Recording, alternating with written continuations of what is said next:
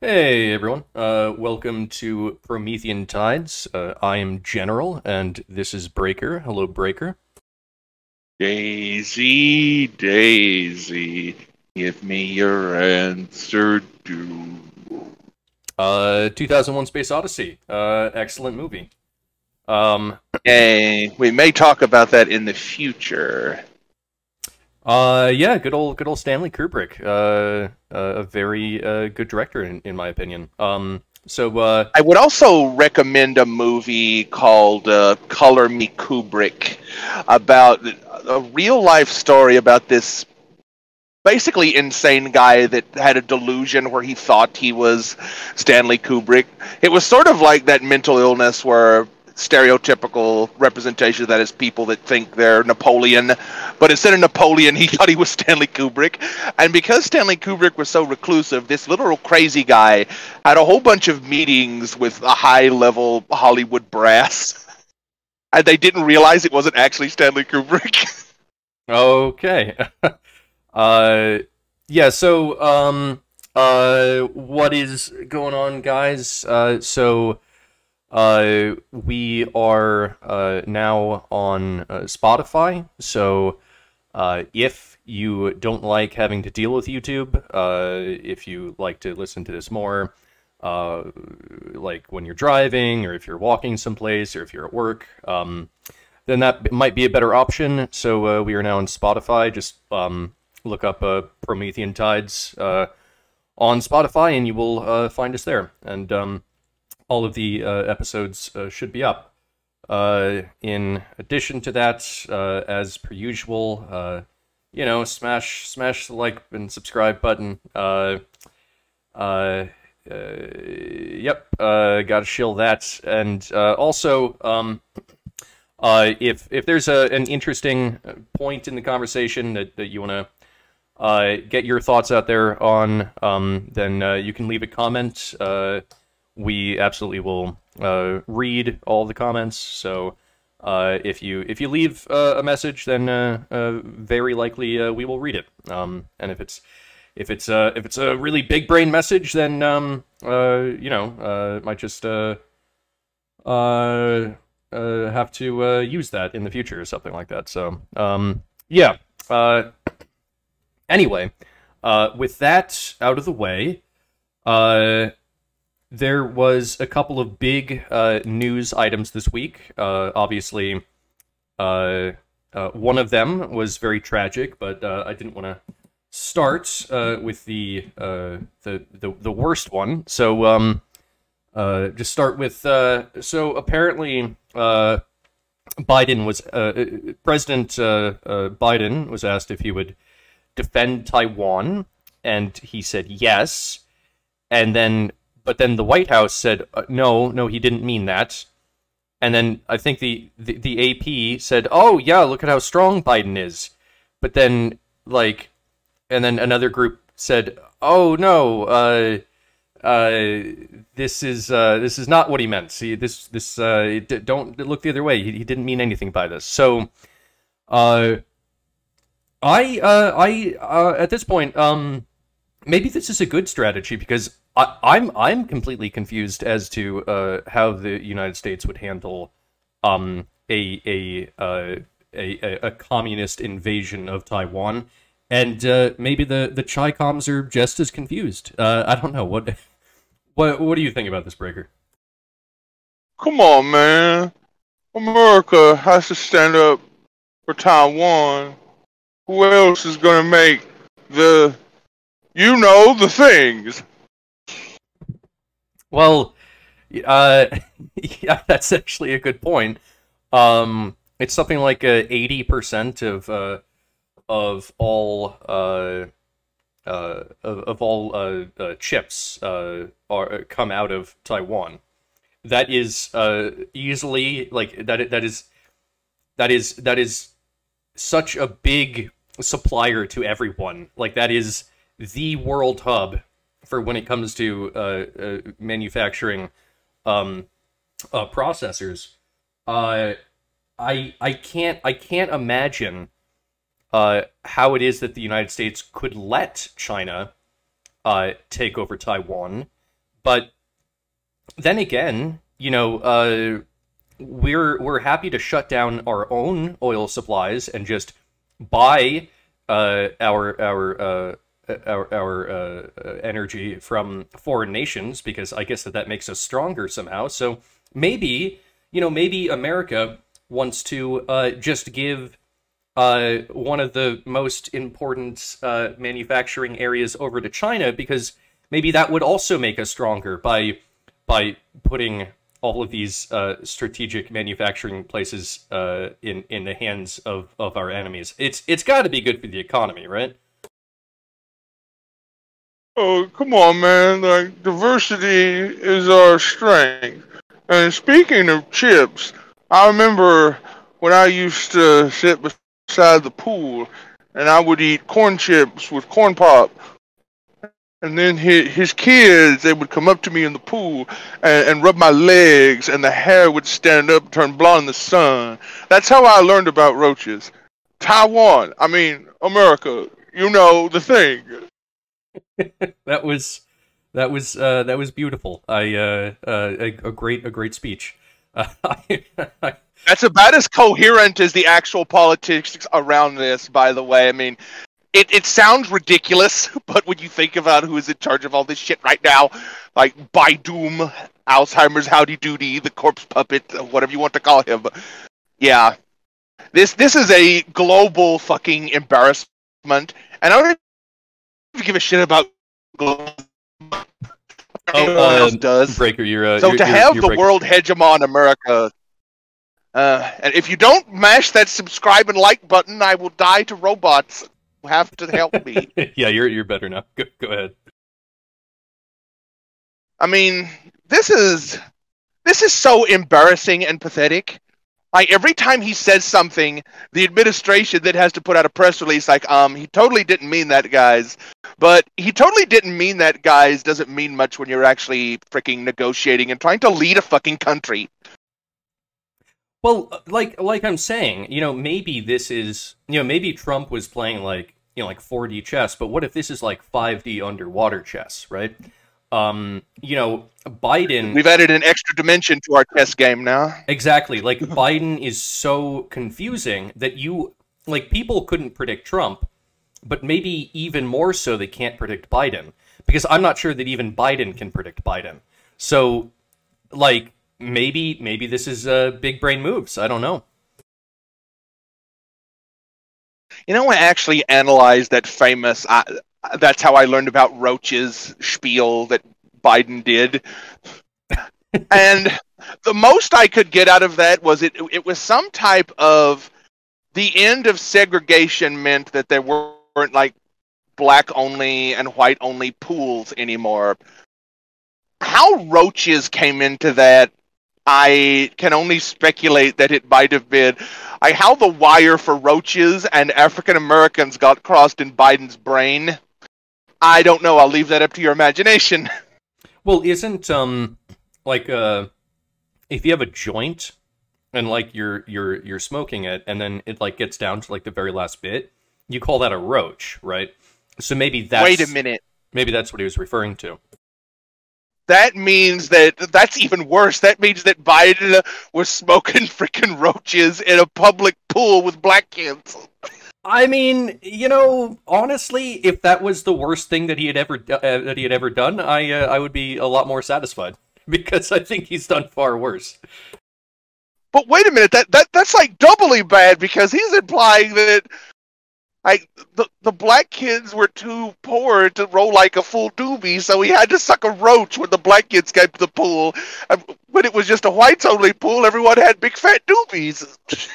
Well, well, uh, well, you know, uh, what, what was it that Biden said? Um, the uh, uh, the white kids are they're just as smart as the poor kids.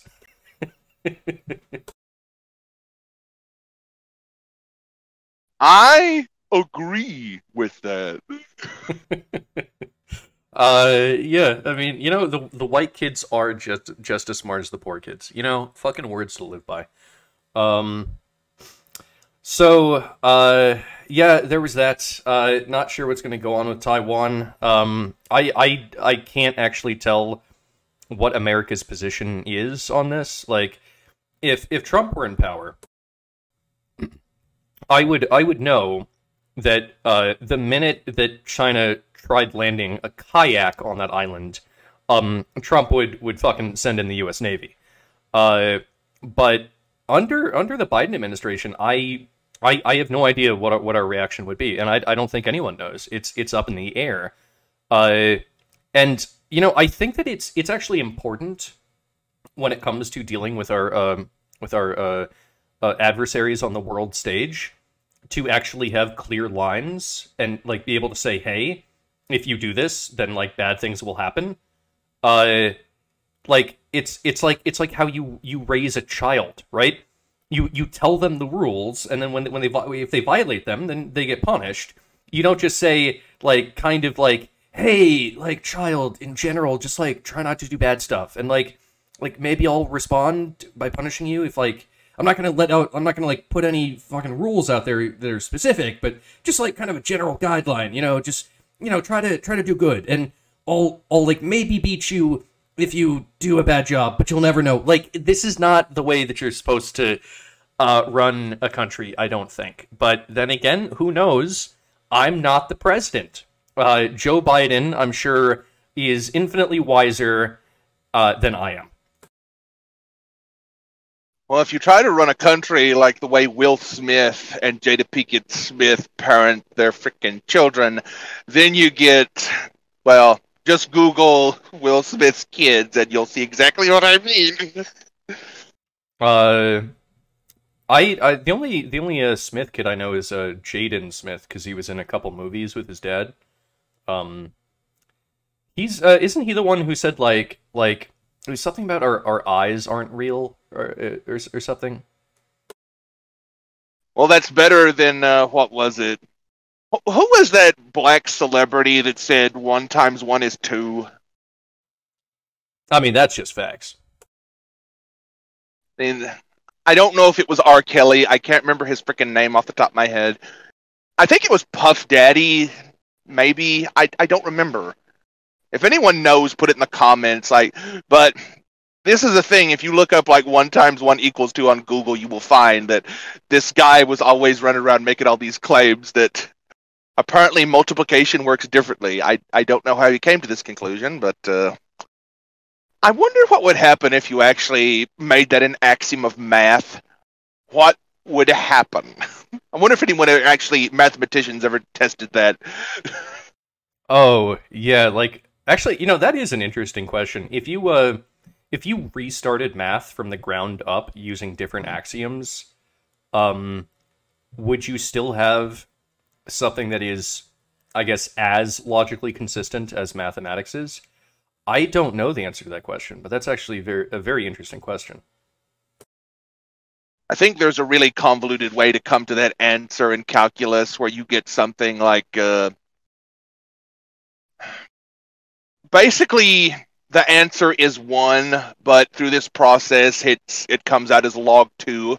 But if you look back to the axioms, it, it basically tells you that one is equal to two, so it violates the Peano axiom. So it's this hmm. really complicated math formula, though, and you spend a lot of time doing this only to get like one is equal to two, which is not correct. Huh? Yeah. Um. I uh, I am not a mathematician myself, but uh, it would it would be interesting to see if, if you could have a uh, like a viable form of mathematics with a different um, set of axioms. Like like what if you actually did like have an axiom in Math 2.0 that said that one is equal to two? If that was your axiomatic claim, then could you construct something that was at least self-referentially um, consistent? Uh, interesting. By idea. the way, it, it, in regular mathematics, you can technically do that, but it, it involves like multi-nested hierarchies of infinity to the omega level, and the omegas omega one is equal to or can be equal to omega 2 but there's so much informational density and you have so much to work with at that point it's not the same as like the discrete 1 and 2 uh it is uh well, Uh, by by fucking ar- around with some rules, you could um. Uh, there's there's a way where it's like if you uh if you take a number and you divide it by a variable, um, but the in in that case the variable is actually equal to zero, then you're dividing by infinity, and then you can make one equals two. But you know that's why you're not allowed to divide by zero in math. Um, but yeah, anyway, um, just some math stuff there. Uh, so yeah, uh, no idea what's going to happen with uh, Taiwan. Um, I I want them to keep making microchips, uh, so that uh, I can I can have like computer stuff because it seems really important for our economy to have like computer stuff. Uh, so I just I hope that we can keep having those. Uh, it would really suck if just tomorrow, um, eighty percent of of our ability to import microchips just just went kaput. Uh, I think it would make life very difficult for your average American. Uh, so, for instance, uh, you know, you wouldn't be getting a new iPhone every year. You would you would just stick with the iPhone that you have right now for like the next five years. Uh, but uh, so uh, in addition to that, um, the the Democrats in their uh, infinite uh, wisdom, um, I guess that they're they're trying to push forward this thing uh, where they could disqualify um, up to I guess 147 Republicans, um, like uh, Marjorie Taylor Greene, uh, because they spoke at the January 6th uh, rally, and um, I guess that uh, because they spoke at the event, uh, and by the way, did not call for anyone to go into the in, in into the Capitol building, nor did they themselves set foot into the Capitol building. But I guess that is still called uh, uh, being a- an insurrectionist, and and so the Fourteenth Amendment would them would then bar them. Um, I I don't think that I I can like conceptualize in my head uh a a a dumber uh fucking argument, but uh, uh there it is, you know. Uh that is the uh I guess that's that's the legal argument that the Democrats are attempting to make. Um because if you were anywhere near Washington D.C. on that horrific, horrendous day that will live on in infamy as being 10 times worse than 9-11 um, then obviously uh, you're an insurrectionist and you're not allowed to um, uh, hold political offices anymore. I fucking guess. I don't know. That story is so insane to me. I i don't i i can't it it i can't comprehend it.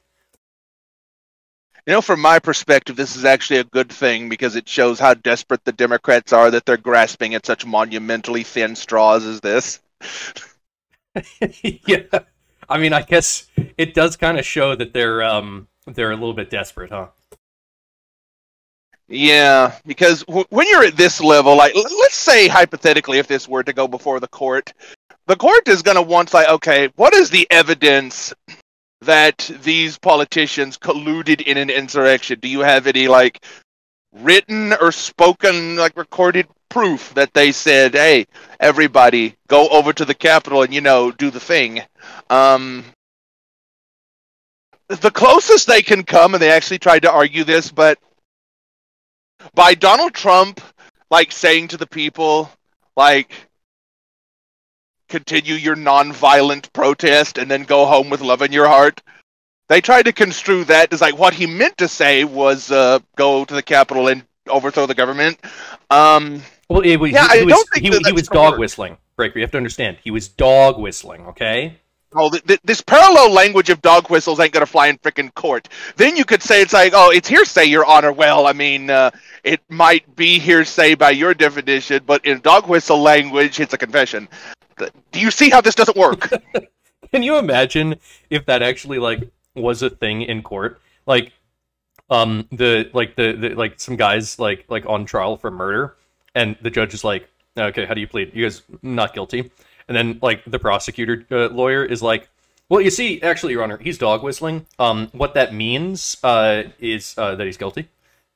like It's such a Yeah, there you go.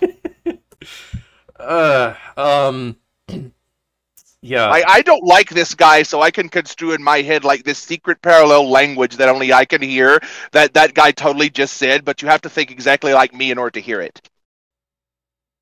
right yeah like uh uh that guy he admitted to kicking his dog. But actually what he means by dog is bitch. And what he means by bitch is his wife which means that actually he just said that he kicked his wife. That is assault against another human that's attempted murder. And the guy's like no i just i accidentally kicked my dog. And actually wait did joe no this is actually joe biden. Didn't joe biden accidentally kick his dog? Like that was a story like a year ago. Uh Apparently, Joe Biden was in the shower, presumably naked, and he tried to grab his dog's tail, and the dog pulled away from him. And he was pulled out of the shower by this like weighty, not wimpy German Shepherd dog. It's a very substantial and powerful dog. So I would, in that, in that scenario, it probably would be possible for such a dog to physically pull you around if it wanted to, especially if you were screwing with it metaphorically. Yeah, why would you be screwing with like don't uh there there's a thing that I've noticed about uh, a lot of animals. They don't they don't like having their tail their tail pulled. It's just a thing that they don't like. Um Well, apparently, like Joe Biden, you know, he just thought it was one of those kids from the pool, and he just wanted a leg rub. That's what actually happened. no, You just, see how dog whistle logic is perfect. no, he just he just wanted to fucking light up some some roaches with the with the dog and Yeah. just get a get a slight buzz going. Um so uh yeah, but the dog was straight edge, so it was like, uh, "Ruh-roh, what are you, Roach Racky?" if you uh, if you think about it, most uh, most most dogs are actually very straight edge. They're a lot more straight edge than uh, most humans are. Um. So uh, yeah, the uh, uh, I think that it is um, it I, I think that the the Democrats pulling this sort of um like legal stunt, uh, I I think it, it shows that that they are very desperate. Um, they are so not confident in themselves to uh, win an election via you know people wanting to actually fucking vote for them uh, that they they're trying to find any avenue to stay in power despite the fact that everyone uh, just absolutely uh, uh, hates them uh, and to tag to, to to you know add a little bit more weight to the the problems of the Democrats. Um, so I guess that Georgia had their um, their GOP primary, and um, the uh, the turnout uh, four years ago in 2018 was um, 600,000 people. Uh, and the turnout uh, four years later in 2022, um, 1.1 million. 600,000 to 1.1 million in the course of four years. Uh, they have almost doubled uh, the number of people that have come out to vote.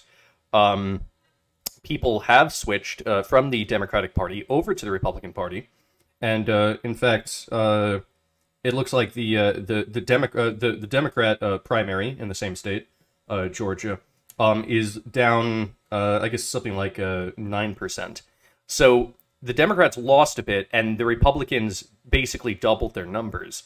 Um, that that does not bode well for the future of the of of the uh, uh, the the Democrat Party. Um, I, if I were looking at those numbers, I would be extremely nervous uh, about this uh, uh, coming election.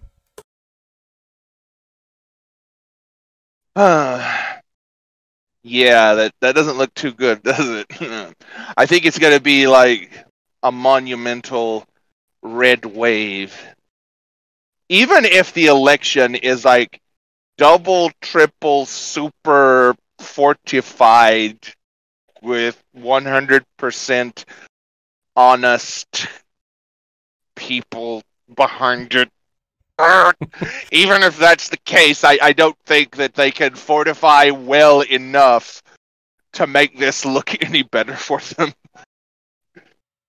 Yeah, it's uh, it would it would take a it would take a lot of a lot of fortification to um to make sure that that we got the the just and true um uh democratic answers uh that they would be looking for. Um uh I'm not sure if they'll be able, that they will be able to uh uh fortify it that well, you know. Um so uh I think I think that there might be uh, good news uh, coming down the pipe with uh, with all of this. I am looking forward uh, to these elections. Um, I know that uh, I will be uh, participating um, in the uh, uh, in my dis in my district uh, and for the the representative seat that is open. Um, there's a primary going on, and I will certainly be voting in that. Um, and also in, in the general. Um, and I think I, I know who I would like to like to vote for um, in that. So uh, yeah, I uh, everyone should um, if you're if you're listening and you live in America and you live in a place where um, uh, there is going to be an election going on, uh, make sure to uh, vote. Um, the primary is actually very important uh, to to participate in because I think that that's where the you know that's that's where the the like the real kind of election happens. Um, like for instance, um, AOC she got in because she won the primary in the uh, in the district of New York that that she's in. They will never vote for a Republican, so it's actually really just the primary that decides who the person is going to be. But there's less attention paid to the primary, and uh, she was able to uh, uh, beat the uh, the old guy that was in there, and now we're we have uh, um, AOC, who I think um, uh, Elon Musk. Uh, I think Elon Musk a- asked uh, AOC to stop hitting on him because he's shy. Um, so I think that uh, you know if uh, if AOC ever happens to to hear this, um, uh, you know, just just please please stop hitting on Elon Musk. AOC, it's it's not cool. He's he's a shy guy. Um, just just leave him alone. Okay, he doesn't he doesn't want to date you. He has he's having sex with Grimes. He's already had sex with Amber Heard. He doesn't he doesn't need you, AOC. Okay, he's out of your league. Just I wanted to say that because AOC is kind I of a think creep. he actually. Uh, wait, wait a minute. Fact check. I think he actually broke up with Grimes recently. Oh, yeah, that's I guess unfortunate. I don't know. That's not something I pay attention to.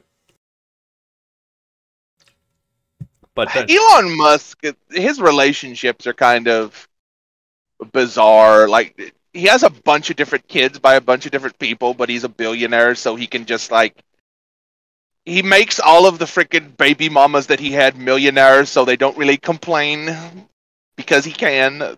and he never gets officially married, so it I, I guess that just kind of works out. uh, do you remember that quote from Fight Club? Um, fuckers setting up franchises. Uh, what if what if actually Fight Club happens in the future, and um the narrator is actually just his father is Elon Musk, but Elon Musk like left because he's he's off to go to the next town to um set up another uh, franchise of of of a family. Um, you know what? I like I like that fan theory. That's that's my new fan theory. Uh, but uh, yeah. So um, uh, shit, uh, shit isn't looking good for the uh, uh, for the Democrats, and um, uh, yeah, that's uh, that's pretty much the story. So. Uh, then we can get into the uh, much more unfortunate news um, about the uh, the the school shooting that happened in Texas. Um, it uh, it occurred at uh, Robb Elementary, um, and there was uh, uh, 19 children uh, and two teachers that were killed, and uh, 17 others that were um, injured. Uh, yeah, very uh, very unfortunate uh, that this happened. Yes, very unfortunate indeed, and most definitely not a false flag.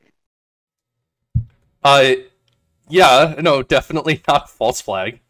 Um, I don't think that anyone.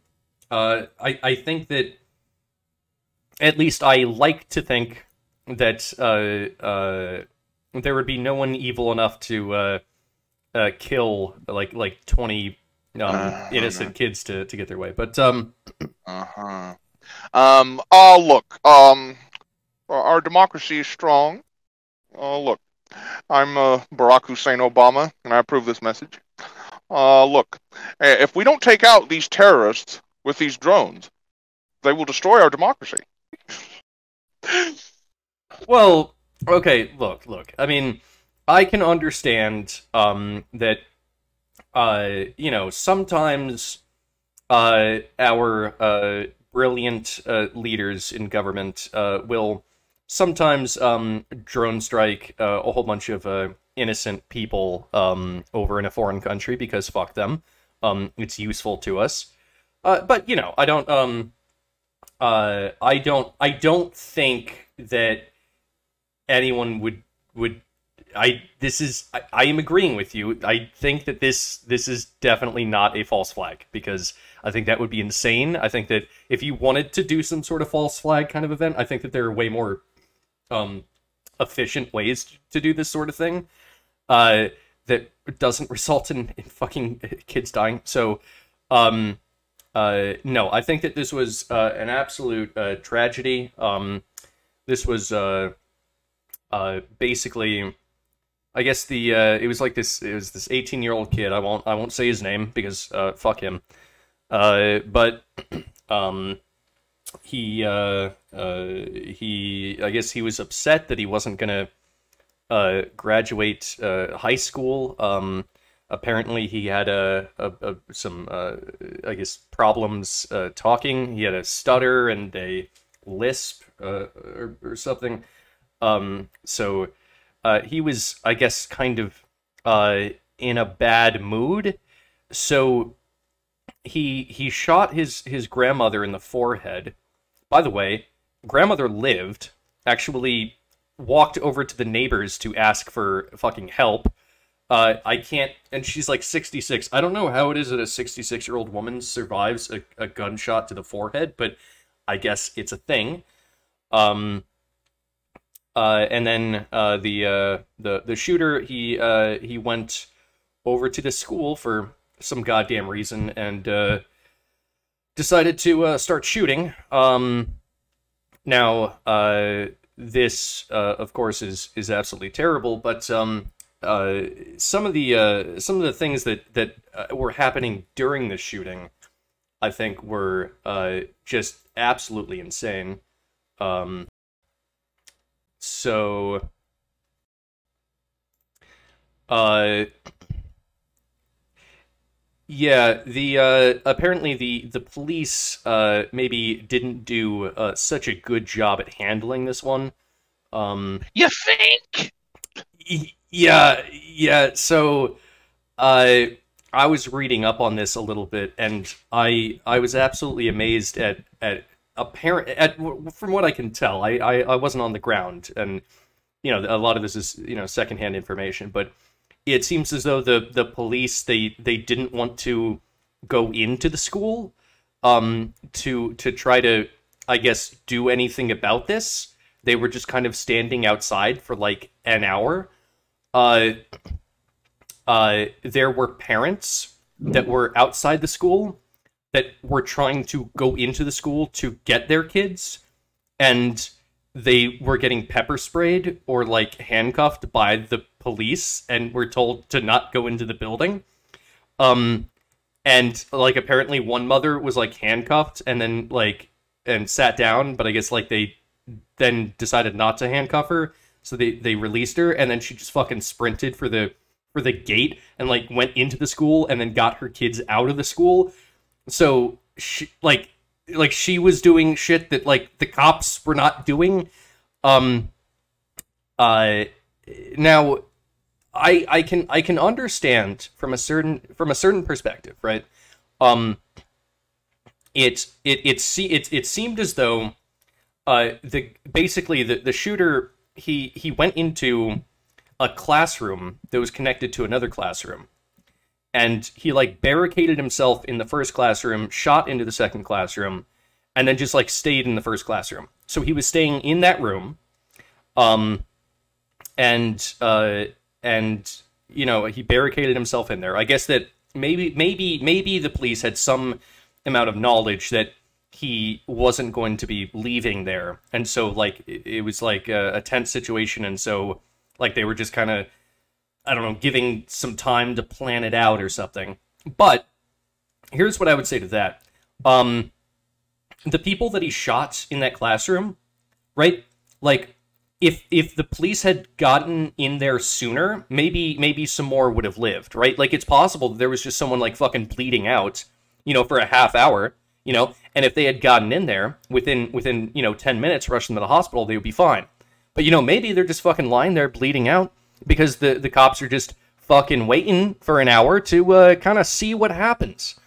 Um so uh as far as I can tell, this was um just in in incomprehensibly uh uh dumb on uh the police's part. I don't understand what they were doing. Now uh this just happened. Maybe some more details will come out. Maybe maybe actually the police did a fucking fantastic job and everything was handled uh, correctly and this is you know just wild reporting or whatever. That could be the case, but from what I see, uh, and what I'm hearing, um, holy shit, uh, did did did did they fuck up on this one? Like, my god.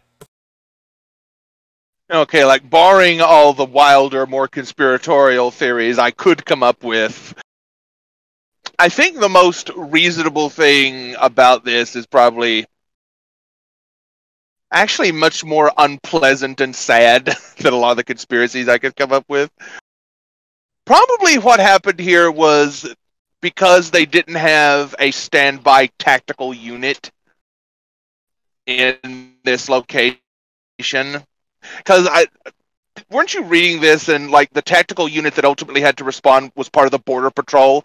They were the only ones around that had something like a swat team slash tactical unit. Yeah, yeah, I think it was something like that. yeah. So i'm thinking it's like the police were just told that okay the bureaucratic red tape procedure says like wait until tactical unit arrives specifically. Like all of these police officers with body armor and presumably access to fully automatic weapons themselves. Were just like nah bro. We're technically not the tactical unit. It says here in the bullet point list that we need the tactical unit to do this. Well well there is no tactical unit around. Like somebody do something. It's like ah our hands are tied. We're not able to do it because it doesn't say tactical unit on my badge so meh. Dude, okay, fuck that. Fuck that so hard. Look, I there this is an elementary school. Um it was a bunch of uh uh it was a bunch basically a bunch of uh 10-year-olds that that were killed. Um like at a certain point if you're a police officer, don't you say um fuck the bureaucracy. Like i'm going to go in there and just end it. Like be damned if i get fired or not. Like this this fucking shooter guy it just he has to die. Um like i uh, i don't know man like it's it, it i guess it's it's hard to say that you would or wouldn't do something in in that sort of situation but I, I like I like to think that if I was in that situation, I would be like, no, fuck that. This this guy, he has to die. Like that's that's it. Like I'm gonna I, I will go in there. Like fuck that. There there are ten year olds well- that are fucking bleeding out. you also you also have to remember this is like a, from what I recall you saying before the show started. This is a heavily or presumed to be a heavily blue area. So, like most of the blue people around here are going to be bureaucratic conformists that aren't going to violate the bullet point list. So, well, it's yeah. a it's it's a heavily um Hispanic area. I think it's like um which in Texas usually means blue.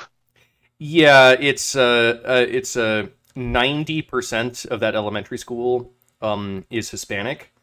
Um so uh yeah, gener- my guess, I actually don't know, but my guess is that it's probably a a, bl- a, a blue area of Texas. Um but I don't know. Maybe they could all be fucking based. And you know what? It doesn't matter. It doesn't matter if they're if they're red or blue.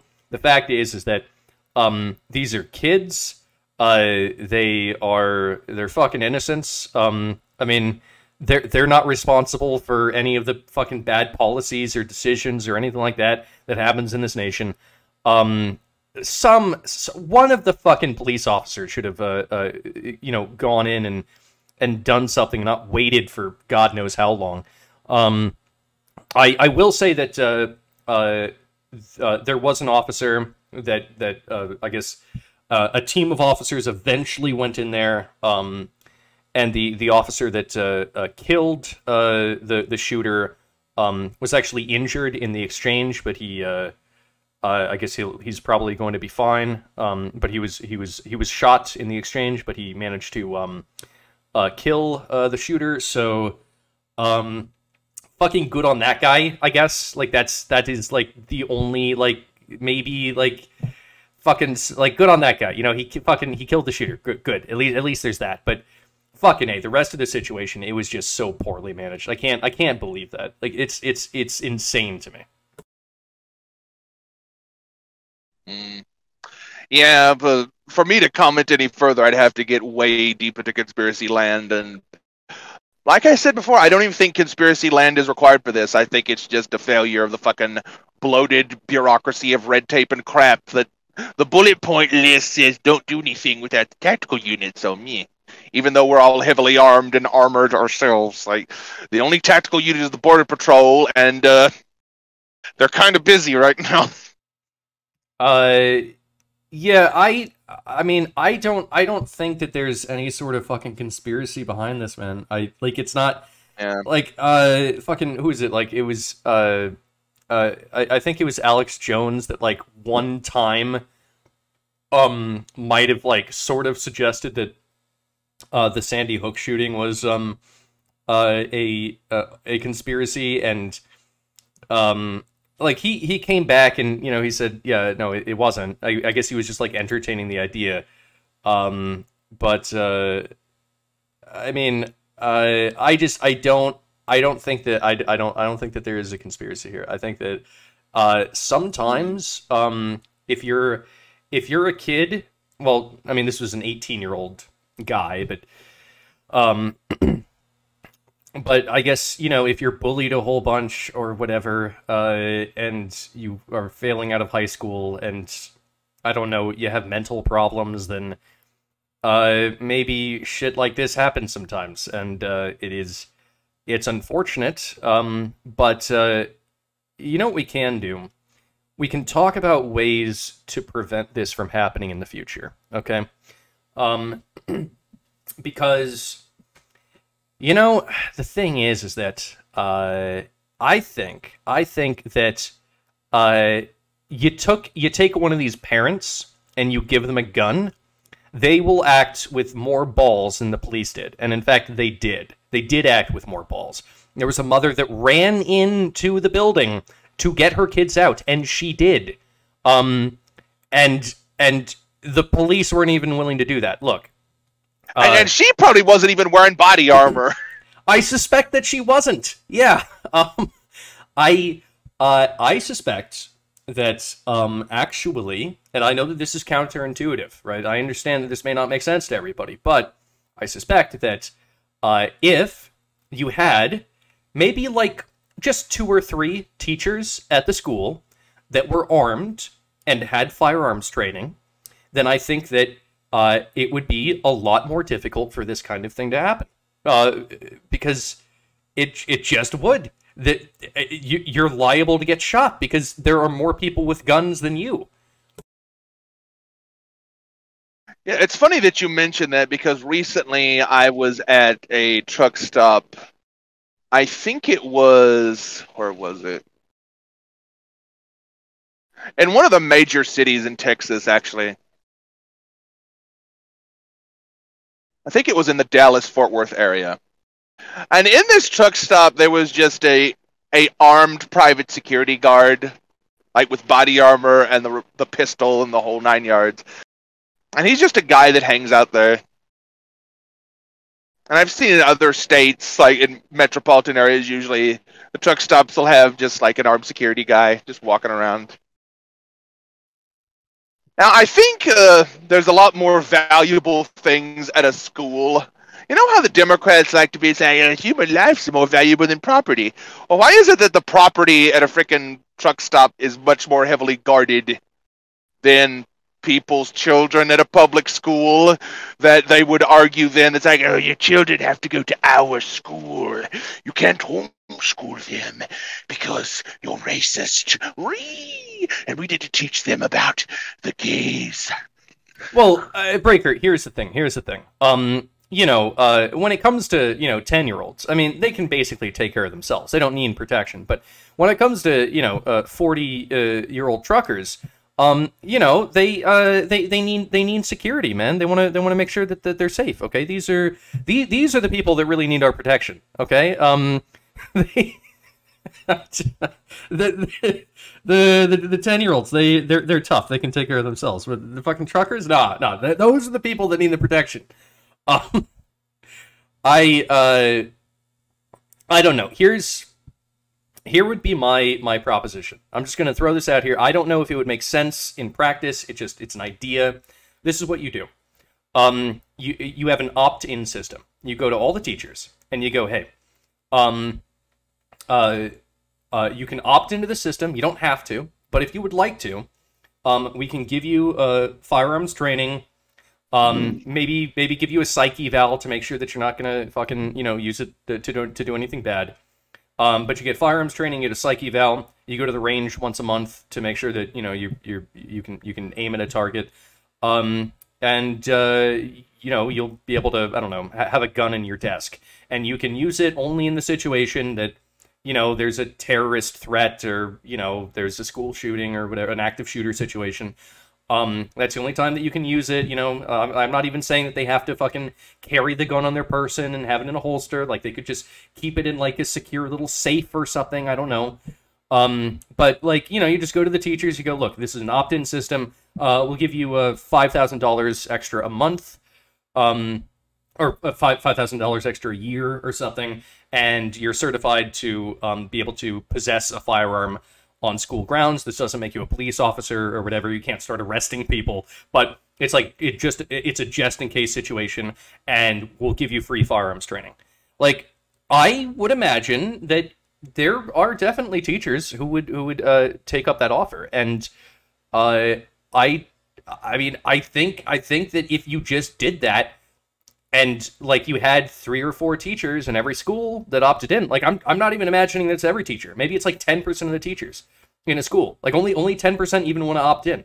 Because i guess a lot of teachers are kind of you know uh, lefty and they, they don't they don't like guns. But let's say that just 10% of them fucking opted in in for this uh, this thing um it would become a lot more difficult uh to to to actually do a school shooting. Because there's going to be like five people in the school that that have that have guns and so you're you're going to get killed probably right? So that would be my idea. Do, do you do you think that there's there's any issues with this idea? Uh, well, I personally don't see anything wrong with it. I would probably go a step further and say that most public schools should look more like supermax prisons at this point. Like there should be like armed guards at every freaking door. well that's only the inner city schools you understand No, I, I believe in equality. Like we're all the same. So yeah, all public schools. I, mean, I think they pretty much are jails anyway we should just uh make them um, yeah, they already are. like All we need is the armed guards. Right. Yeah. Yeah. We should just we should just uh we should stop lying, you know, and just be like, look, yeah, this is uh this is a prison that you spend nine hours a day at. Fucking um pass through security, you little shit. Uh, Yeah. no, I don't. I don't want that. Um, but uh, I actually know a guy that stopped a school shooting one time, and this wasn't even in the news. Well, if no one gets killed, just talking to a guy on Discord If- that he did like a solid snake shit to this guy. Th- these freaking kids were trying to break in with freaking rifles and shoot up the school, and he just did like a solid snake CQC shit, knocked both of them down, took their guns, and kicked them in the ass, and said, "Get the hell out of here, you little shits." Are you? Holy shit! Are you serious? That's crazy. yes. And well, this was in Chicago, so that's basically just Tuesday, Oh right, right, yeah, yeah, yeah. yeah. Um, obviously, because the our beneficent mayor Beetlejuice has declared that guns bad. I guess. Well, you know, that's the thing, Breaker. Um, and you know, I think that's really just the the humble point uh, that the Democrats are trying to make here. So, um, after after every uh, shooting that that occurs, um, the Democrats uh, try to use this as a justification for um, taking away everyone's guns because why not exploit a tragedy for your own political benefits? Um, but uh, yeah, so uh, they want to have uh, more gun control. Um, uh, I, I just I don't think that it's the best idea. Is the thing because when you outlaw guns, then it's only the the people who are willing to do illegal shit that will have guns because it's it's much like uh I don't know like marijuana like you can make marijuana illegal, but people will still get their hands on marijuana because the the government is not om- omniscient or, or om- And om- if, omnipotent. another thing about that, if it is illegal, criminals are the most likely people to get their hands on the most amount of marijuana and be the distributors of it. Criminals who have no vested interest in the safety of the consumer whatsoever, so they could be putting whatever they want in that. Right. Yeah. Uh, they could. Um. Uh. So, if you if, if if you make firearms illegal, then okay, you have taken firearms away from people who are obeying the law, and you have made them defenseless, which means that criminals can then more easily set up shop in an area because no one can defend themselves. It just it it's that's just how it works. I don't know why it is that that that there are some people uh some politicians and leaders that think that the best way to achieve the most amount of peace is to make it so that all American citizens are are disarmed uh lambs right? Like why why would how does it make any sense to just make everyone a defenseless lamb and expect that that will produce peace? Like that's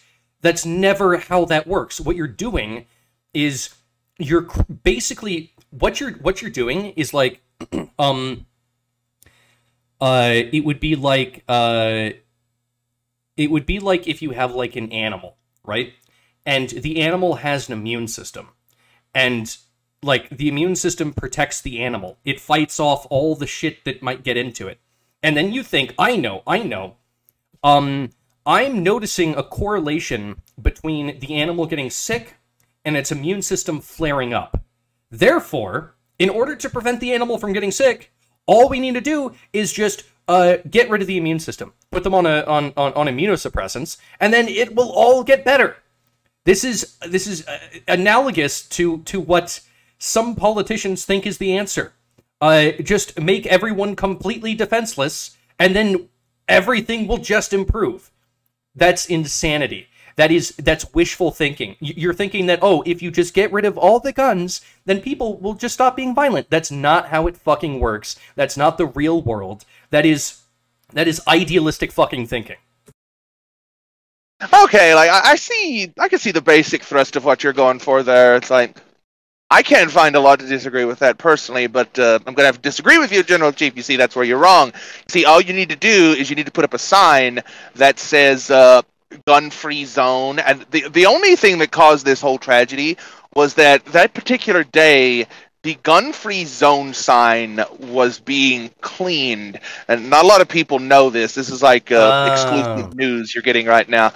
You see, um, the thing of it is that, uh, like, Joe Biden needed that particular sign to put in front of the pool that he was going to, where he gets his regular, like, leg rubs from the African American children to make his hair stand up and turn blonde in the sun, so he can learn about roaches. And that is a vital part of his uh, daily routine, you see. And his regular sign was being cleaned, so he just borrowed one from this random public school, and that's why. Because if that sign had been there, you see, the, the shooter would have saw the gun-free zone sign. Is like, ah, man, I was gonna do a mass shooting, but this sign says no guns.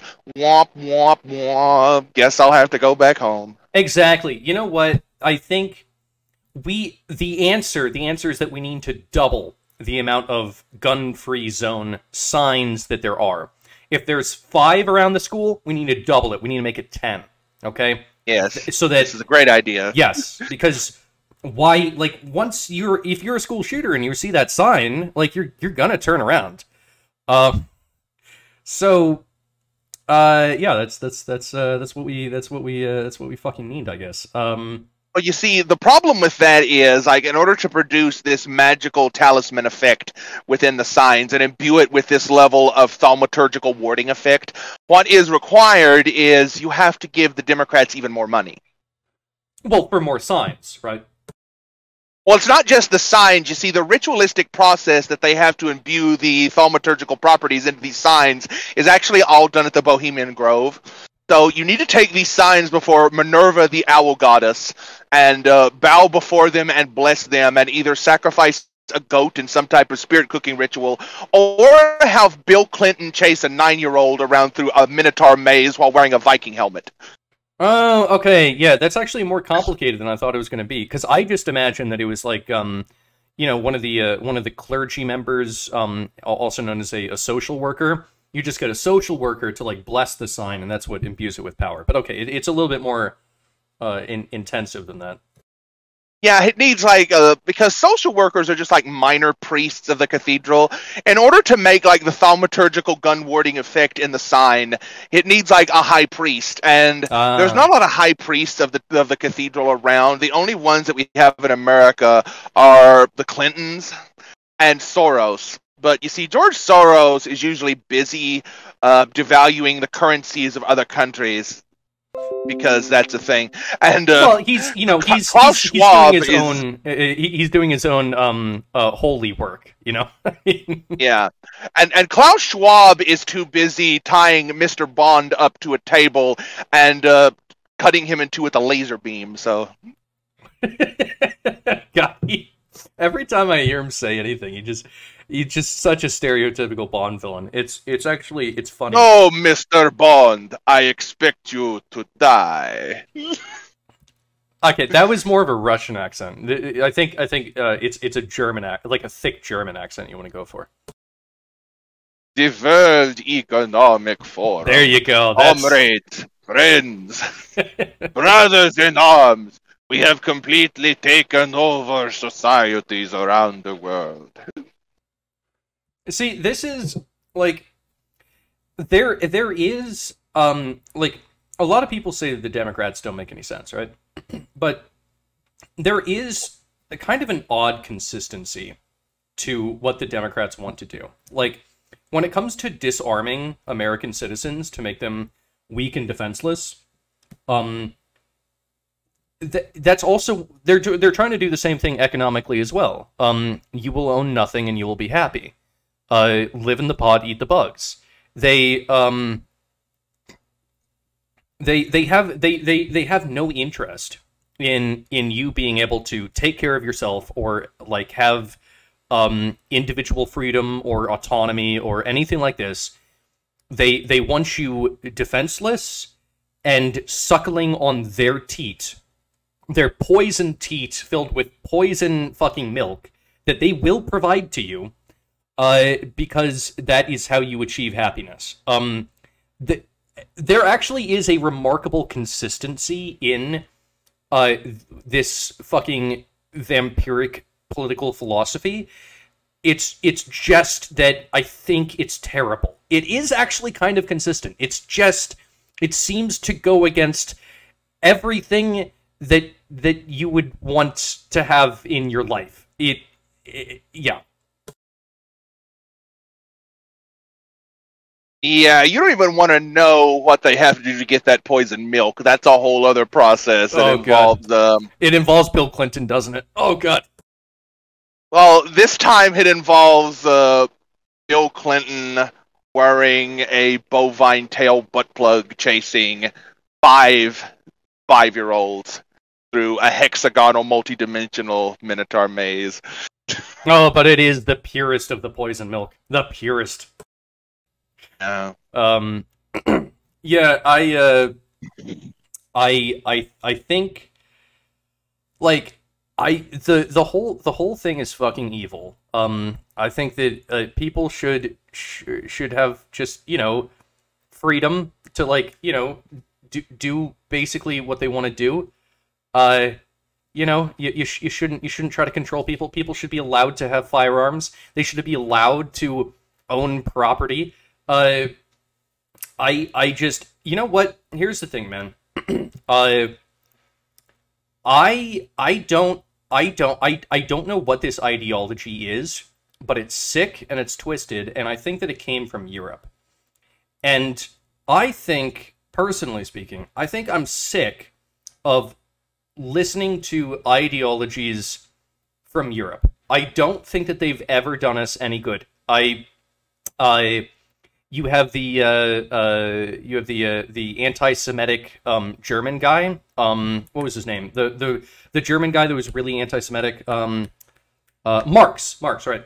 So uh, you you have you have you have this fucking like like Mar- uh, Marxism um, from Europe. Not helpful. Uh, you have um, uh, uh, basically anything that came out of France um, uh, post revolution. Not helpful. You have the, the the Frankfurt School. All of that basically not helpful. Uh, you you have this like this like weird blend where like they try to like mi- make a mixed economy. Um, like they it, like it's it, like you, it's like socialism, but it's not it's not quite uh like Keynesianism. yeah Keynesianism. Yeah, that is European. Well, the the thing Keynesianism actually does work if you stick to the diet, but if you give like welfare to the elites and to the poors at the same time all the time regardless of the economic circumstances that's where you grind it into the ground I I am sick of uh of of having to listen to um fucking hundred hundred year old European thinking. Personally, I'm sick of it. Uh, as an American, I think that it's about due time that we have uh I don't know. Something like our own um uh enlightenment or our own like renaissance or wh- whatever have you. And I uh I, I I think I think that actually and you know maybe may- maybe this is true maybe it isn't. I don't know. This is this is kind of how I'm seeing it. Um it it, it seems like the right in America um is number one a cultural force. Uh number two they make the best memes. No no uh, uh, it, it- literally no one no one can disagree that they make the best memes. I've got the best memes. Nobody's got better memes than me. Believe me i know memes and these are the best memes. They're golden crusted. You're gonna love them believe me. Um yes exactly. Uh yeah uh and i think that when it comes to like the uh the actual like arguments that are occurring um because i you know i i uh i listen to like i listen to the mainstream arguments uh like between like the, the republican politicians and the, and the democrat politicians i listen to like uh, you know the, the the media of what Fox News versus what MSNBC has to say. Uh, I listen to more um, independent uh, uh, journalists, so like I, I can listen to say like Hasan Park- Piker versus Tim Pool, um, and I can even listen here on Discord and uh, with with just uh, you know a, a bunch of people that just like shooting the shit for fun because they like uh, getting drunk on a on a fucking Friday evening and talking politics. Um, I can listen to the discourse at every single one of these levels, and at every single level, it just maybe I'm biased, but it seems like the the the people that are more on the conservative side, um, they're they're coming up with with just smarter positions, more novel positions. Like there's actually they're more creative. They have more novelty in their positions than what the left does, which is weird because the left is supposed to be the ones who are like you know the artsy fartsy creative types and the right is the ones who are like supposed to be stodgy and just stuck with whatever tradition says but that's not the case it's not the case anymore it seems to me like actually the right is a cultural and intellectual force uh, to be reckoned with and it's not uh, it's it's not like uh, it, it it's it's not as though it's like super well established. It's still growing. It's still um, you know uh, c- coming into its own form. But I I think that there is actually room here for something like an American version of the Renaissance, where we kick out this shit poor European thinking and we try to just build something that is a little bit better. And you know, uh, our our nation, our nation was founded from uh, from from Britain, and Britain has always been a little bit different than the rest of Europe because they have an island and a ginormous moat, and so they haven't been as influenced by the rest of Europe. Uh, and so they've kind of done their own thing, and I appreciate that uh, American uh, culture and heritage uh, originally came from Britain.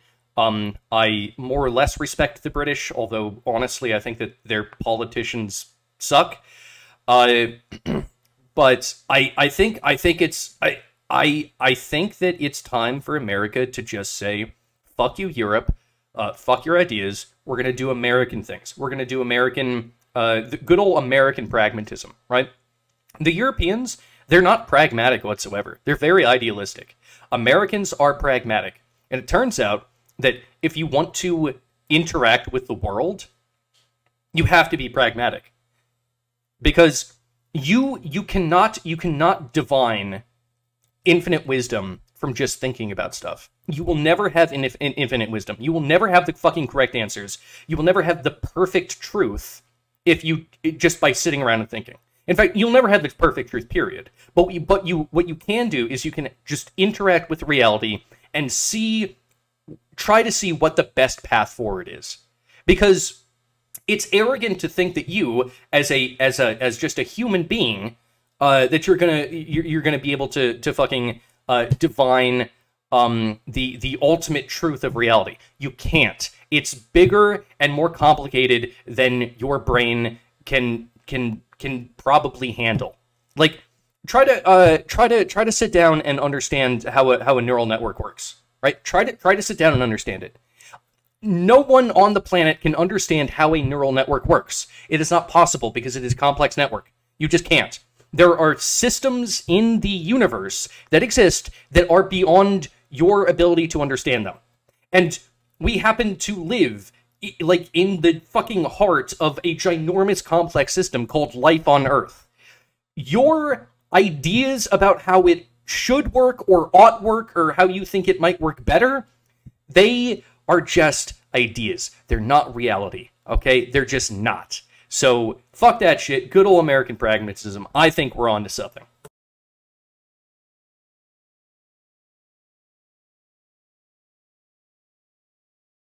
I think there's a lot of truth in that, honestly. And I think we've had a few arguments about this in the past as well.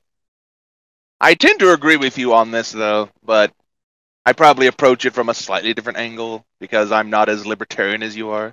Okay, how, how would you approach this? Uh, I do agree, like this, uh, this essentialist ideology that the left seems to have, where the idea, if you pluck the idea from the heavens and bring it down to earth, it's just going to work because you had such a good and wonderful idea. But you know, people are can be dumb and they can have bad ideas, and it's not even as simple as that. Let's say that you good ha- that you did have a perfectly good idea and you plucked it from the heavens and you bring it down here. Well, like what you were saying, like everything is so gooey and emergent, and there's so many X factors and unpredictabilities that your good idea might run into a contingency that you had not planned for, and then it's like, oh, this idea doesn't work under these circumstances, but it's a good idea. How could this be? Well, it must be the circumstances are at fault. Reality is to blame for my freaking wonderful heavenly idea not working. So I'm going to blame everyone else but myself because my ideas are only ever good. Right. If if your ideas don't conform to reality, it's reality that's the problem, obviously. Yeah. then you that's why they say perception is reality, literally. Oh god. Uh it's it's such it's such a bad way of thinking. Like there's this um there's this classic uh um it's not like a story, but it's like it's an example of the difference between um uh, uh, conservative versus lefty thinking. So, um, a uh, a, left like a, a left leaning person, um, they come across a fence, and they go, "What is this fence doing here? I want to. I, I. I it's it's blocking my path. We need to do away with this fence." And a conservative will go to the fence and they'll go, "You know, I bet that someone put this fence here for a reason. Maybe it's keeping." something else contained or maybe it's protecting me from from something that's out there maybe there's a, a purpose for this fence maybe i shouldn't just immediately tear down the fence because it happens to be in my way um that's like that but that's that's a key difference right the the, the conservative thinking is that well look you don't know everything you are not god which means that there there are things that that just exist out there both man-made and nature-made that are there for some reason and just because you can't um uh uh uh, figure out the the the purpose for it doesn't mean that it has no purpose, right? J- just just because you don't know why it's there doesn't mean that there's no reason why it's there. It's it's uh, but the the the the thinking that like that that you could you could just you could just come across the perfect godly thoughts and and now that is the truth. You you have you have you have clutched on to the truth. You you know that communism is the best way to obtain a utopia, and we will have fully automated luxury gay space ca- uh, communism. Um, and that it's so fucking arrogant. It's so arrogant, and it's also you're incorrect. You you you were you were just you were objectively incorrect because as as you said, the world we live in is it's too it's too uh uh complex for a simple idea to ever be able to solve all of it. Like we we we, we live in in like we, we live uh, in like a, a multi-nested um fucking emergent system. Where like and um like and we're like we're like six layers deep. We're like your consciousness comes from an emergent system that comes from an emergent system that that is based off of another emergent system that is based off of another emergent system. And you think that a simple idea is going to be able to what solve all the problems of this incredibly complex system? There is no fucking way. You are incorrect. It makes no goddamn sense of course you know i say that but then you know i i, I also I mean everyone's guilty of this. Like I, I just said, you know, why, why don't we give uh, teachers guns, right? Maybe, maybe, maybe that is too simplistic of an answer as well, right? I don't know all the answers. I, I have a suggestion, right? I, I, I could see fucking problems with it, but I'm not saying that that is like that's like I that's like the the thing that we must do. It's just an idea. I just I'm putting that out there, right? I I I'm not sure about prescriptive ideas is the thing the the prescriptive idea, the thing where you say you ought to do something. I I think that those are dangerous. I think that I I I have thought that those were dangerous for a long time now. Um uh non-conditional ought statements are the fucking devil. Now, the more I think about it, the more I start to wonder And this is why, from my perspective, this is going to require some type of elite reconnoitering to bring all this together. I, I don't think this can be simply a bottom up process to run civilization. There has to be a top down component, but that top down component has to it has to kind of mesh with the bottom up naturalistic aspect of nature and the, the, laws of nature and reality in a way that the intersectional leftists either aren't interested in doing or think that they're so above it all that they don't have to do that. That's where the problem comes from, in my perspective. Well, I mean, I guess that one might respond to that and say, well, you know, um, a a democracy, for instance, um, uses the bottom up in order to try to manage the top down. So someone might say that, ah, yes, democracy is the answer. Well, that's a way of it, but then what you have is just the the tyranny of the majority. And like a pure democracy, it's like okay, fifty-one percent of people now think that I don't know every third child should have their eyes poked out. For whatever weird reason, fifty-one percent of people now agree on this. It's like the fact that this is a good or bad idea doesn't matter if you're going to stick to hardline democracy because the majority has spoken. Screw you. Every third child will now have their eyes removed. Well, or it like if if you actually had like completely pure democracy and it was based off of people who were self-interested, well, like uh, I think uh, 51% of uh, humans are women and 49% of humans are men, or something like that. And that's just because men are just a little bit more likely to somehow get themselves killed uh, for various reasons. So there's there's a little bit uh, more alive women than there are alive men. Uh, and uh, okay, well, what what if what if everyone just voted according to strictly what is best for them, and there was a law on the table, and it said, okay, um, new new bill, uh, all all men must must give half of all of their shit to uh, the government, so the government can distribute that to all women equally. And you know what? It, I think it would be a pretty close vote. I think it might come down to 51-49, but if the women take it, then all right, now they get half the shit of all the men. Fuck yeah. Uh, that is Women a, are going to be like, wait a minute, you're guaranteed me half the shit of all the freaking men ever? It's like, yay! shit, dude. If I was a woman, I might, I would probably vote for that. Uh, And on top of that, uh, if you do this like strictly by the numbers, I mean, more men are felons, so that's going to preclude a lot of male voters right there. Women are more likely to vote than men are generally, and that's going to screw those numbers up. So it's just going to be the women voting for it at that point, and they're going to vote in their self-interest. Like, gives me debts. Right, and this is the uh, this is the central issue with democracy. Um, uh, a constitutional republic is far, far, far better than a simple democracy, um, because, uh,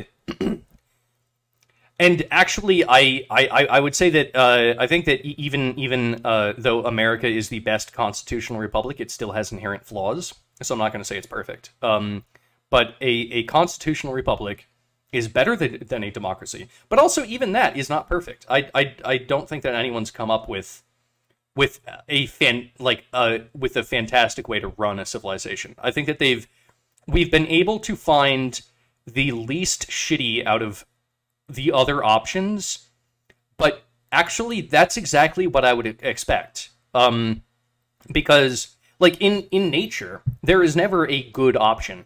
Uh, there is always trade-offs for things, and there is never a perfect answer to anything.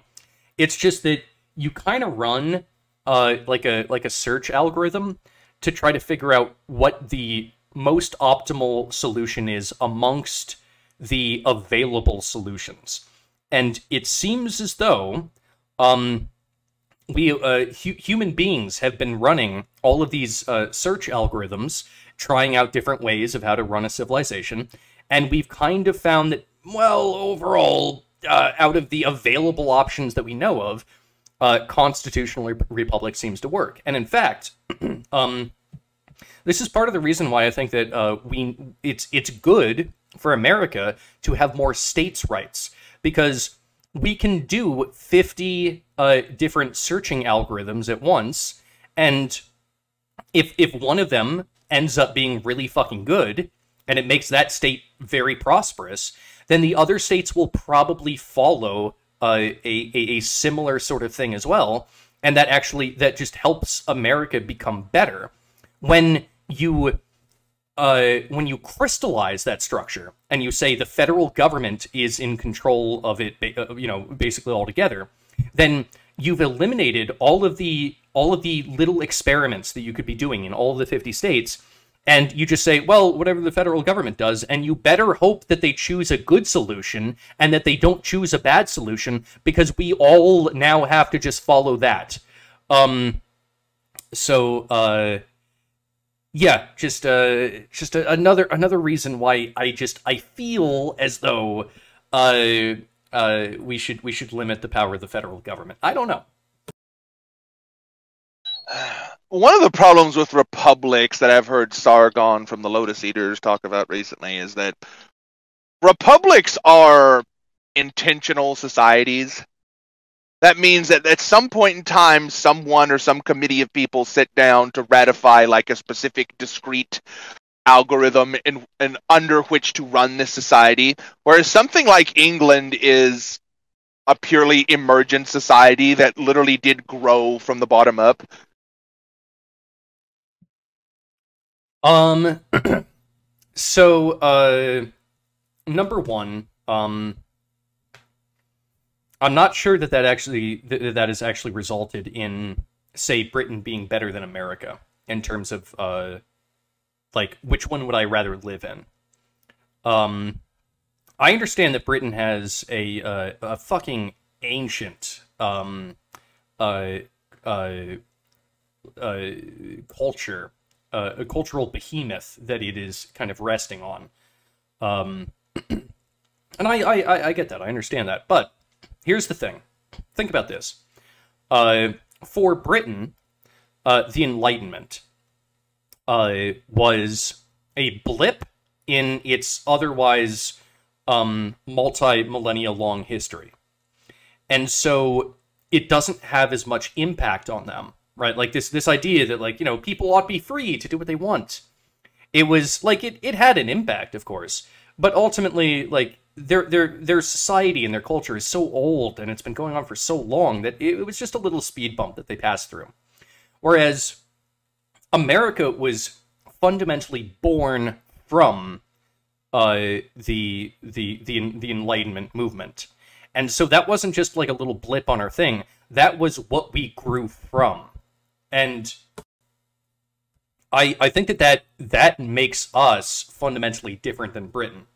Um, Yeah, it also means that America is based on like a very intentional, logical, empirical, scientific working out of certain facts and properties of the world, whereas England just had like uh um, we think like cutting people open and letting out their blood cures these diseases or sticking leeches on people to like they had no freaking clue what they were doing, but they just had to grow through it well, and evolve through it. Yeah, but there's I, I, I don't think that there's any reason uh that having a a logical architecture embedded in an otherwise emergent system is necessarily a bad thing. Um so well, it's necessarily incomplete, like we've talked about many times. So well, that means your society is going to collapse necessarily at one point. Now, it might last a hundred years, it might last a thousand years, but it is necessarily going to go out the door at some point. all all all civilizations eventually collapse. I just uh uh I I'm interested in America lasting longer than 300 years, that's all. Uh but uh I uh I actually I I don't think that there's anything inherently wrong with uh with building like emergent emergent systems and complex systems off of a basis of some sort of uh, strict, um, you know, uh, human sort of logic. Uh, for for instance, um, if you look at uh, uh, Darwinism, um, it's a very simple set of rules. Uh, you have a replicator. Um, the replicator can replicate itself, and uh, it also uh, has mutation. Like this is actually a very simple, like logical structure that exists and appears to exist at the basis of Darwinism. Very simple logical structure. Nothing emergent is going on there. It's it's actually in it just it's very logical. Even a child can understand it. But then from that, emergent properties can can very easily spring forward. So I I actually I have no problems with having um uh uh logical systems at the core of things. I don't think that there's anything wrong with that. In fact, I think that oftentimes there could be a benefit, especially when you're dealing with humans. It's just that you need to understand that that logical system that you've constructed, it uh it isn't nec- it, it's it isn't godly. It isn't correct. It is just it's a system that you built, and now things spring forward from it. That's all.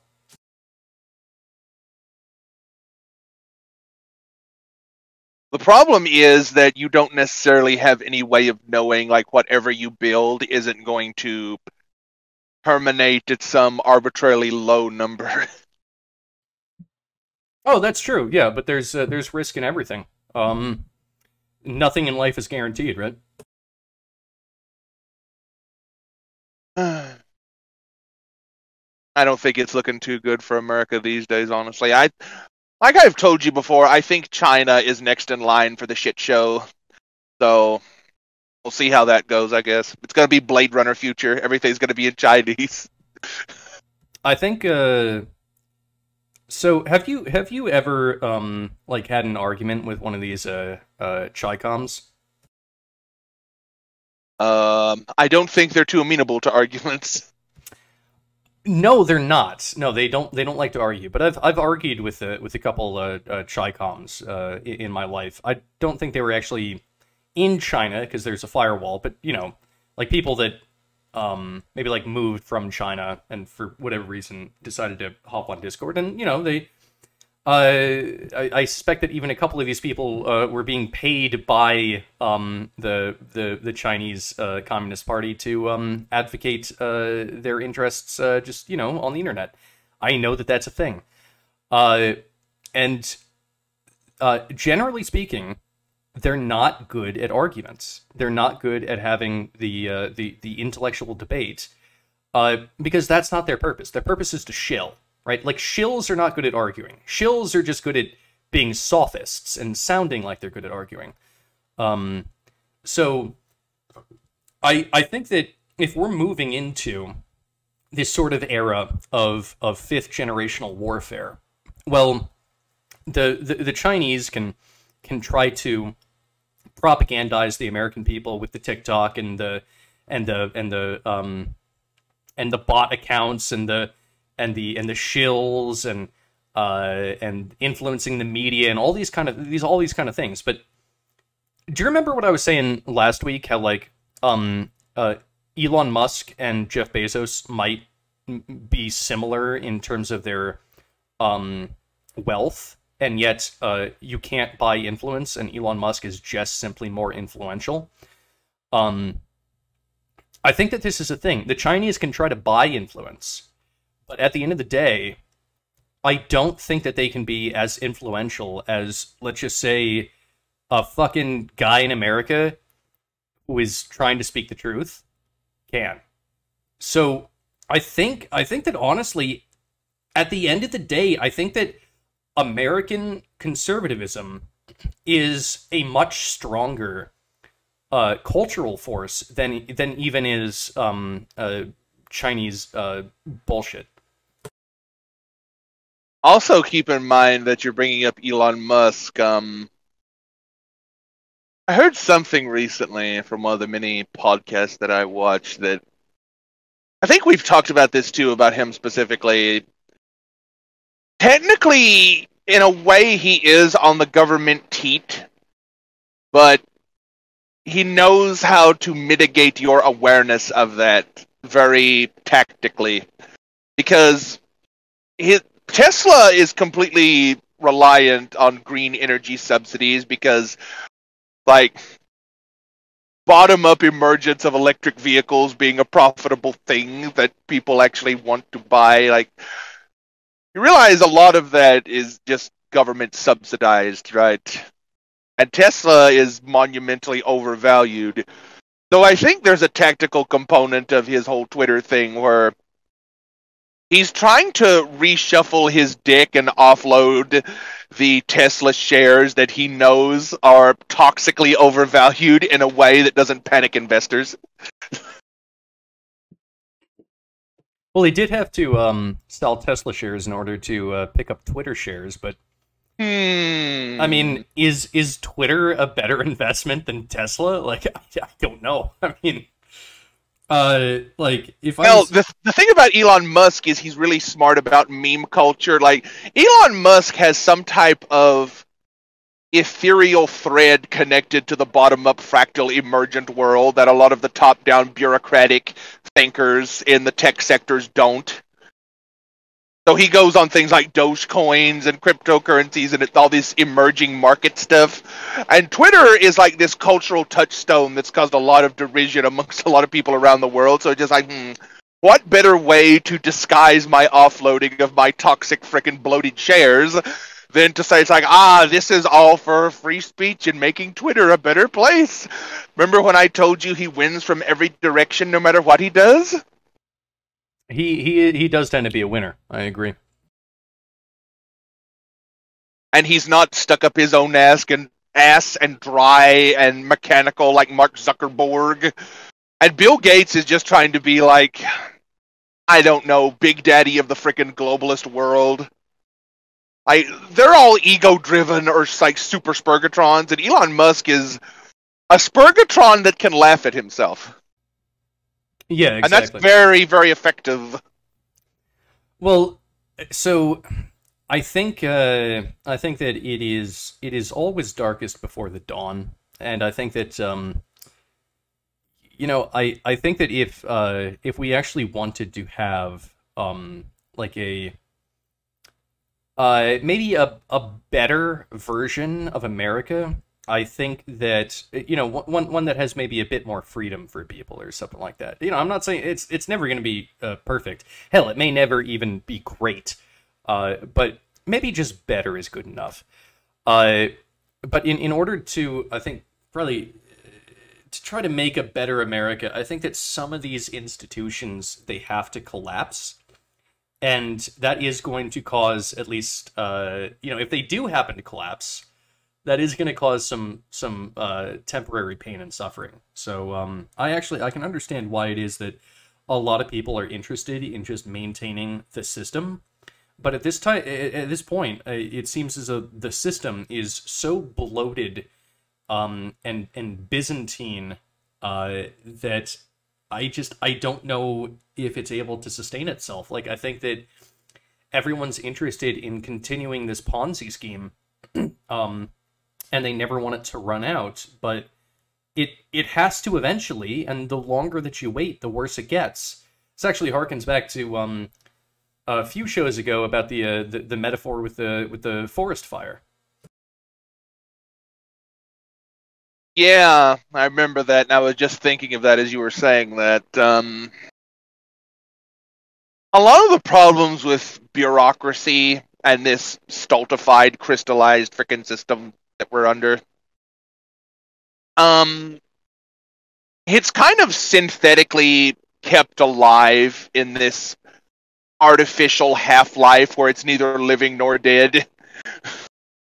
and everyone just kind of assumes and believes in good faith that everything will just keep going as normal as long as they can make it to Friday on a at this point a global scale. But you actually need that cycle of death and rebirth to keep the evolution of all these things going up to and including civilizations. Uh, you know, Rome, like the Roman civilization, expanded and contracted and expanded and contracted many times over its lifespan. And then when it became bureau- bureaucratic and decadent, that's when it all started to fall apart. And as it was falling apart, no one really noticed what was happening until one day it was just like, eh, it it kind of looks like Rome isn't a thing anymore. I guess. I guess it's the French and the English and the Europeans' turn. And that just that that wasn't like this bang aha bow moment where it all just collapsed like uh, catastrophically overnight. It was this grueling, slow chipping away over time to where it was just like, um, well, I guess this isn't a thing anymore. And something similar will probably happen to America over time. Well, yeah. Um, I guess uh, it's a little bit uh, like uh, the fall of the Galactic Empire in um, Isaac Asimov's Foundation. It uh, it doesn't happen overnight. It's this. Uh, it's like this ginormous fucking tree that takes like literally a century to actually like fall down. Um, or uh, the tree is a good metaphor, but because as the tree is dying and in the process of falling down, you might not even notice that it's dead immediately. Like like slowly it'll produce less and less leaves and then you'll look up at the branches one day and they'll be barren but the tree is still there. But then there's all types of moss and other things growing off of and out of the tree. And eventually like in that somewhere around that same spot there might be another tree growing into that tree and that tree will fall down but then there'll be another tree Right, and if you're a if you're a humble squirrel just uh, kind of chilling on one of the branches, you may not notice any of this at all. Um, yeah but uh, uh, I I will uh, I guess I, I will say this as I have been doing in in every episode for the for the last like a few handfuls of, of episodes. Uh, uh, you all of this is also analogous to uh, science itself. I just want to I'm going to point that out once again. Um, all of the uh, uh, parallels that you can make between um, the Roman Empire and Isaac Asimov's uh, Isaac Asimov's uh, Galactic Empire and the uh, United States Empire. Uh, all of these parallels can be made towards science as an institution itself. I believe, I believe. And that's why we need the crazy libertarians to stay around as much as I might disagree with them on occasion. It's the crazy libertarian types, like the crazy son of a bitch that got on a boat and said, I'm just going to go that way until I hopefully find something. You know, a lot of those crazy libertarians that got on those boats that sailed out into the blue yonders are like, a lot of them didn't make it, but the ones that did are the reason why we're having this conversation right now. And you could say the same thing about science and discovering new scientific frontiers. It was never like, rarely, if ever, was it an staunch scientific bureaucrat that was just maintaining the system with his conservative zeal. It was usually like an outside the box quirky weirdo that comes along and shakes up the whole paradigm with great resistance, I might add. Right, because when when you have when you have this this uh, this crystallized structure, um, it it be, it becomes kind of dead. You actually need dynamics in the system in order to create new things, and both with the federal government and with science, I think that people are so interested in just having these institutions continue and just stay alive and just keep pumping out stuff uh, that they've they've they've been corrupted with like power structures. And uh, they've become crystalline. They've become dead. They're no longer dynamic. And they're no longer doing the job that they're supposed to. Uh, and that uh, that is an issue uh, especially like let's say that you're a genuine progressive and you want to progress and you want things to change um, maybe for the better. Uh, certain types of progressives seem to want to things to change for the worse, but whatever. They like change. Um, fundamentally, if you're if you are a progressive, why would you want uh, a system that is stagnant? It it actually it's it's counter your to your entire ideology, uh, and yet many many many progressives seem to prefer the stagnant crystallized system, and uh, it doesn't make any sense, at least to me it's strange how you bring up progressives because it seems that all they want to vote for these days, at least in America, or you could make a similar argument in England, I suppose, is instaunched bureaucratic corpos. Like, there doesn't seem to be that many progressive quote unquote politicians. They all seem to just toe this neoliberal corporatist shill crony capitalist line. And you would think all those things are antithetical to progressive values, but it's funny how they just keep picking that over and over. It's kind of like that joke. Um, if you're brave enough, anything is a dildo. it's like if you're if you're uh, if if you're brave enough, anything can be progressive. Uh, even even like like a fucking like just living under the corporation's boot. If you're progressive enough, anything can be progressive when you made that metaphor, I was thinking it's just like it's because they're not brave and they they just want the the comfortable, familiar dildo of the neoliberal, corporatist, crony capitalist establishment to, to keep fucking them in the ass, rather than be more adventurous. Like I, I'm gonna try an actual progressive dildo. Now sometimes it might be a dud, and they might like grab a pineapple by mistake, like that scene in Little Nicky where the Satan shoves a pineapple up Hitler's ass. Like sometimes you might get a pineapple, but other times you might get like a, a super mondo horsecock that's superior to the mere micro penis capitalist crony dildo that you've been using all of this time. See, exactly. I I think think this is a an odd metaphor, but I think it's true. Uh, in, in uh, everything in life has risks associated with it. If you try to do something new, then you might actually end up getting the pineapple. That's totally possible. But you also might end up doing something that is better than what you had before. There are a lot of people, however, that are happy with just precisely whatever the the the the incestuous uh, corporate government system gives to them, and they say, "I don't want to rock the boat. I'm happy with this, um, uh, you know, government government made dildo that isn't really satisfying my needs, but at least it's there." If I if I were to possibly ever try to rebel against uh, the the the corporate government system, then oh my god, I might not have any dildo, and that's terrifying. Um, but you know, I like you. You only live on this planet for like, uh, if you're a dude, like seventy five years, if you're lucky. Um, so like, just go out there and just get the best dildo that you can find. You know, just fucking get a good dildo. Don't settle for the for the government dildo. Don't just settle for the government fucking you up the ass. Let let a real Chad fuck you up the ass. You know, go out, find your Chad, find your dildo.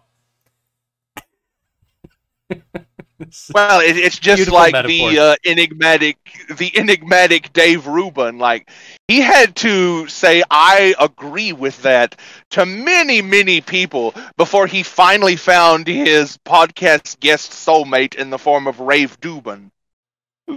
Uh, I, I, I actually I've heard that, but I, I forget what uh what that's referencing. Which one is Rave Dubin? That's the Freedom Tunes episode that you showed me, where he Oh. was agreeing with Stefan Molyneux, he was agreeing with uh, Ben Shapiro, he was agreeing with Sam Harris, and he was agreeing with Jordan Peterson, and he just kept agreeing with all of these people. Like Dave Rubin is the perfect example. Actually, he just keeps saying, "I agree with that" to everybody until he meets his mirror match that just says, "I agree with that" back to him ad infinitum, and it's a marriage made in heaven. I agree. I agree. I agree with that. I agree. yeah. Uh, by the way, if um, uh, if anyone listening has not seen uh, Freedom Tunes, um, you really you really should uh, subscribe. Uh, it's it's a it's a great uh, little uh, uh, animated uh, web comic on YouTube. Uh, Freedom Tunes. It's it's really quite hilarious. They uh, uh, they just released one uh, this Thursday, actually, on 26th of May. Uh, you, you would that's like the perfect uh, like analogy to the progressives too because if you are a real progressive and genuinely open-minded and a postmodernist and a relativist you would kind of say I agree with that to literally everything until you found something that just ever said I agree with that back to you. I all the progressives need to find their Rave Dubin. But they don't have the courage to find go out and find Rave Dubin, so they just stick with Hillary Clowntron 9000 and Ocasio Donkey Face Cortez. see, that's that's the thing, man. I, I, I 100% agree with you. I think that when it comes to the American right, um, they're able to say, uh, you know what? Uh, fuck you, Mitt Romney. Um, f- fuck you, Ted Cruz. Uh, fuck you, uh, lots of people. Fuck you, Jeb Bush.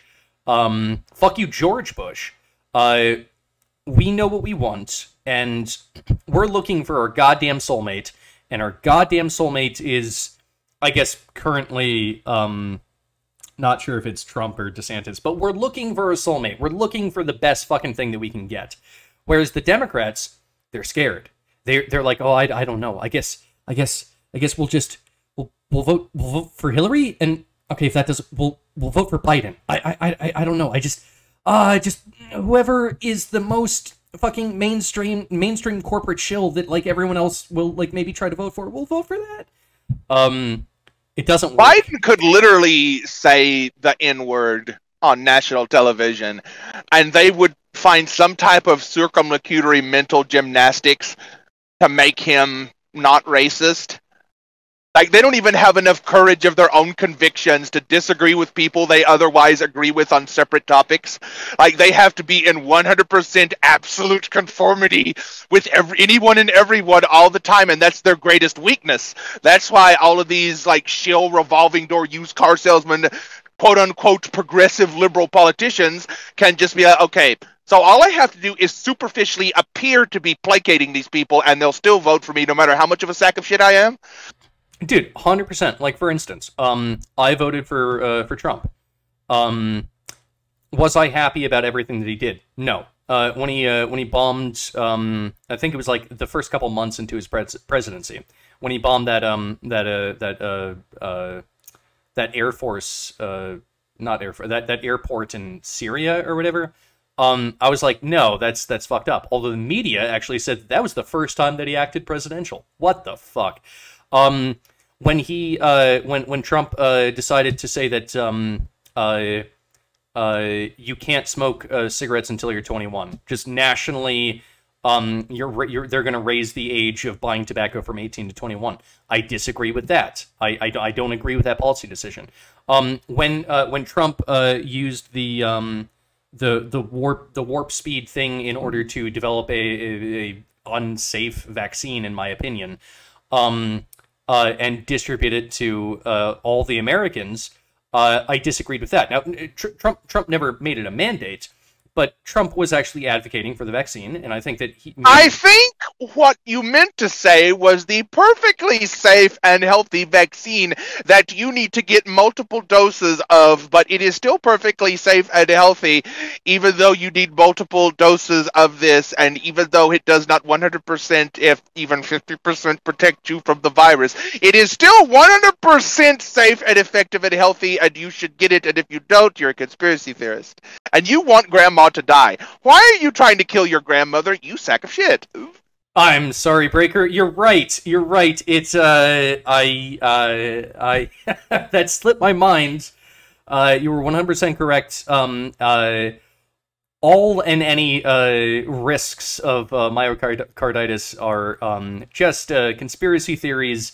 Uh, clearly, it is uh, just a 100% safe and effective uh, tool against COVID. And um, uh, I, uh, you know what? I got I got my uh, my tenth dose uh, just the other week. I went into the doctor's office wearing my um, standard four masks, uh, and uh, I got my tenth dose. And the guy was like, "Hey, uh, you know, you, you, you don't need that many." And I said, "You know what, Doc? Fucking sign me up for another one. I I'm, I'm in this to win it."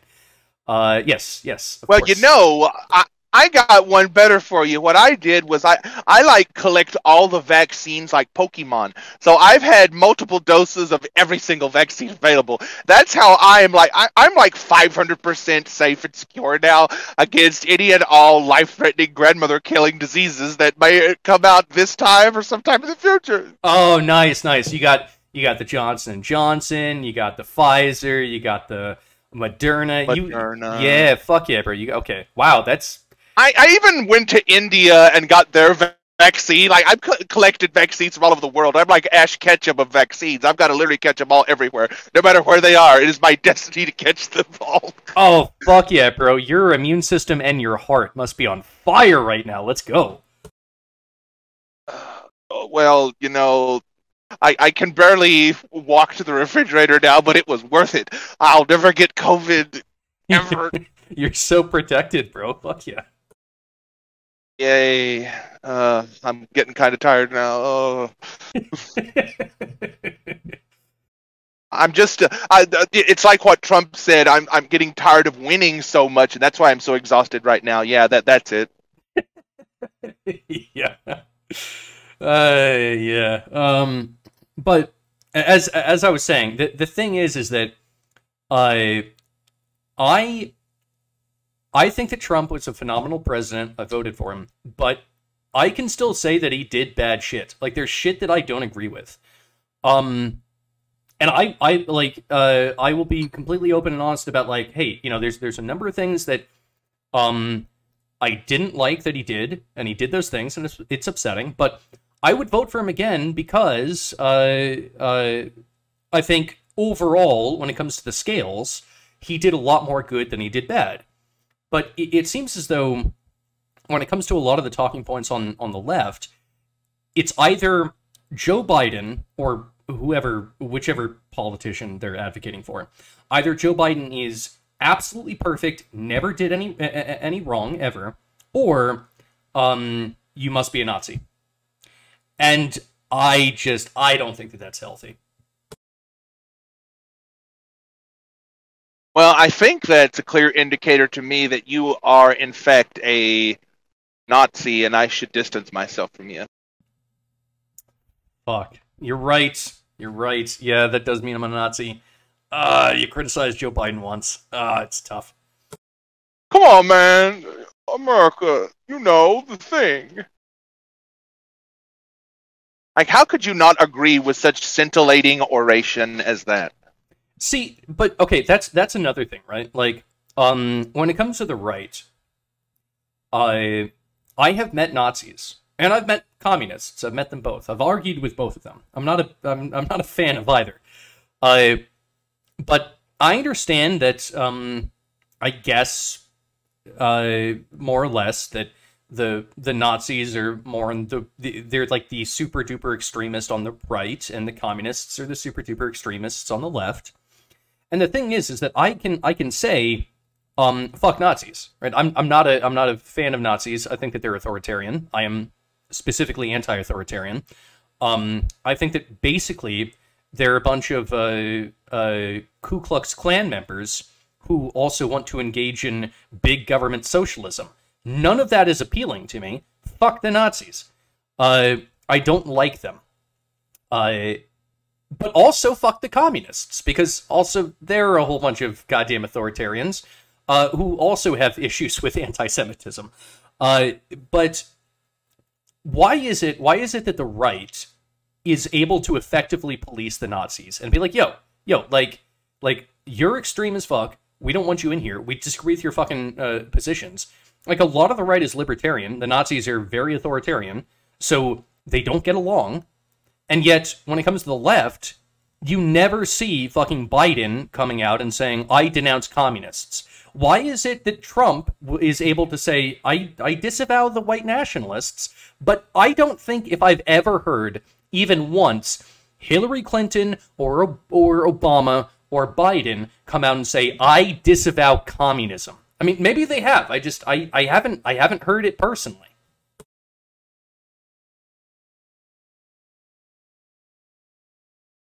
Hmm.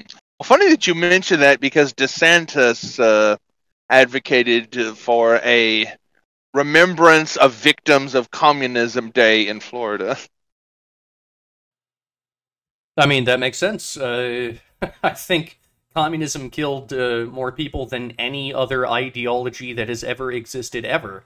So why not have a day for that? Yeah, and all those Cubans, um, surprisingly, well, surprise, no surprise, um, tend to agree with that sentiment. Yeah, let's remember the victims of communism, which include our family members under Fidel Castro. Yeah, that sounds like a great idea to me. Wow, Breaker, you're you're telling me that the Cubans that escaped communist Cuba are not that interested in communism. Color me surprised. I it's shocking, I know, because well, I I guess that means that they just like somehow what happened was is they escaped the communist paradise of Cuba because in their hearts they were all like secretly uh, white nationalists, and when they came to America, they were exposed to the, uh, the the toxic, corrupting influence of the forbidden fruit of white privilege. So uh, through osmosis, they absorbed so much white privilege that uh, they're basically Nazis now, and that's why they disagree with Castro. It's nothing. It's not Castro's fault. You see, like he's he's like the best Uh, and stuff. I'll tell you what; those those very well tanned uh, Cuban white nationalists. I'll, tell you what that, that that's they're a danger. Yeah, I know. It's well. That's why you need to separate the the concept of whiteness from From like just garden variety racism and white people. Yeah, whiteness can strike anywhere, and it could come in any guise. So you got to be extra vigilant.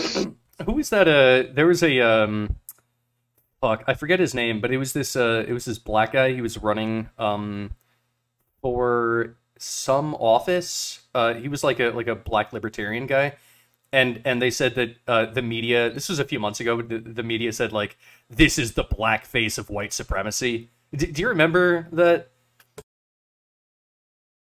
I've heard similar rhetoric so many times that I can't pick out a specific example. It was probably that sounds like something they'd say about Jesse Lee Peterson. Amazing.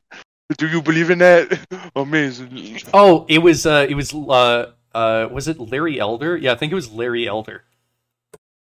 Isn't that the anti KKK guy? Um. no, no, that's uh, uh, shit. Uh, the the the guy that uh, that rec- that uh, made a whole bunch of KKK people stop being KKK.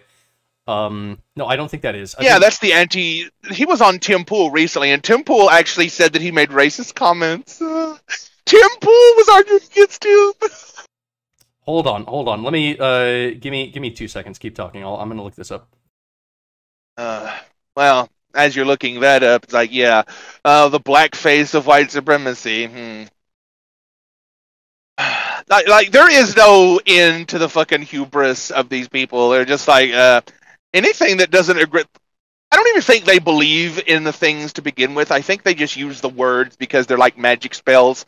Like, what gets the people we don't like to have an emotional reaction and bring them down to our level?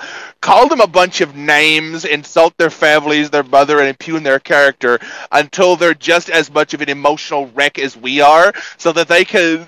We, we force them to operate in our domain of emotionality because we don't have any facts and logic to counteract their facts and logic. So we need to drag them down. Just call them racist and sexist and use the magic word spells to bring them down off their logical high horses so they can fight in the mud with us. Okay, so it Quality. was it was it was Daryl Davis. Uh, is the Yeah. guy? Uh, that's that's not Larry Elder, right? Okay, so no, it's it's Daryl and Breaker. This is uh, uh, an example of you being racist because uh, you thought that they were two black people and that, that therefore they must be the same person. No, Larry Elder was running for um, uh, I guess being the governor of uh, some state. Uh, it was uh, Daryl Davis who um, got all the uh, KKK people to um, uh, quit uh, being part of the KKK. Um, yeah, and that is also a different person, by the way, than Thomas Sowell, because Thomas Sowell um, is uh, probably uh, he is a black guy, uh, but he's also uh, probably uh, one of the brightest um, American thinkers that uh, has existed. So. There are differences between black people, Breaker. You goddamn racist. Well, you see, the thing of it is, like, even Hillary Clinton agrees with me that they all do look alike. She even said it on CNN. oh God. So I'm authorized by Hillary Clinton to call you racist. I mean, if Hillary Clinton says it's so, then it's so. Well, yeah, she is the dark matron mother uh, of the apocalypse, the the embodiment of Slaanesh. So, Okay. Um. All right. All right. Have we gone through this uh, about like who would be the chaos champion for each of the chaos gods? So you have um, you have Khorne, Slaanesh, uh, Tzeentch, and Nurgle, right? Um, so for anyone who doesn't know, Warhammer 40k, there are four chaos gods uh, that exist. and so they're they're gods that exist in the warp, and they feed upon like the negative mental energies of all living species, and they project themselves as gods.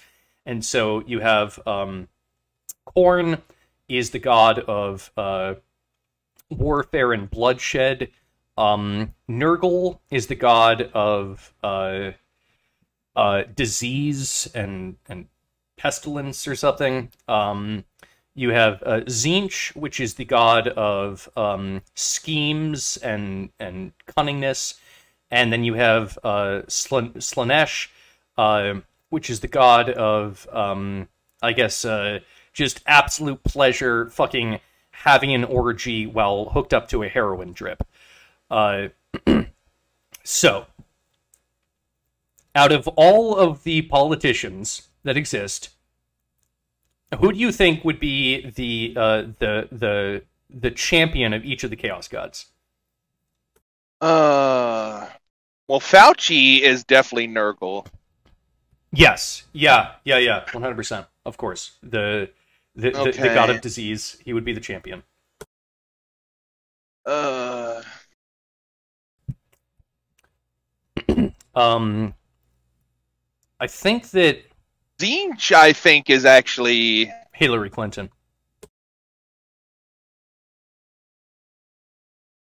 eh, I'm probably inclined to agree on that. I think that she got she has schemes for days. Yeah, you're probably right about that. Um,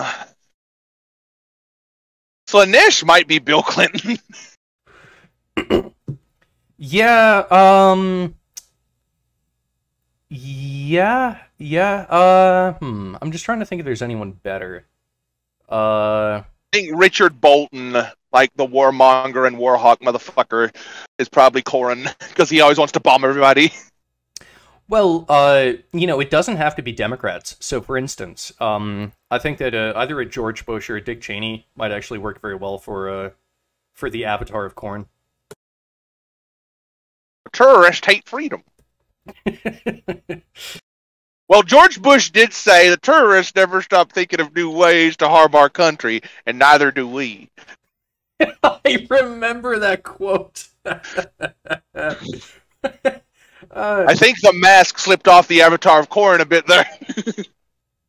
that was uh that was like um uh shit what was the what was the uh George Bush was actually speaking recently and um he uh uh he he said something along the lines of like uh uh Putin is a bad man. Uh you know these these bad men they try to invade places like Iraq. Wait I mean I mean Ukraine. It was such a bad Yeah, the fucking script run, the fucking 2008 script running still.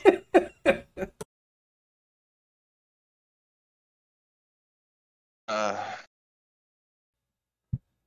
Uh, well, anyway, um, so uh, there's that, and then um, I uh, I I just I briefly wanted to get into um, uh, uh, Taoism versus Buddhism. I know this is a total non sequitur, but um, I uh, I was recently talking to a uh, a Taoist uh, here on Discord, and I've also talked to multiple uh, Buddhists uh, here on Discord. Uh, of course, I actually looked this up. Uh, the total number of Buddhism Buddhist practitioners in the world, 470 million. The number of Taoist practitioners, 12. 12 versus 470 million. Uh, so there are a lot more Buddhists than there are Taoists, but uh, I uh, I suspect that uh, I I think that the Taoists are more correct than the Buddhists. I I I do think that uh, my central problem uh, with Buddhism, and I actually used to practice Buddhism. I did it for a year um, when I was a bit younger.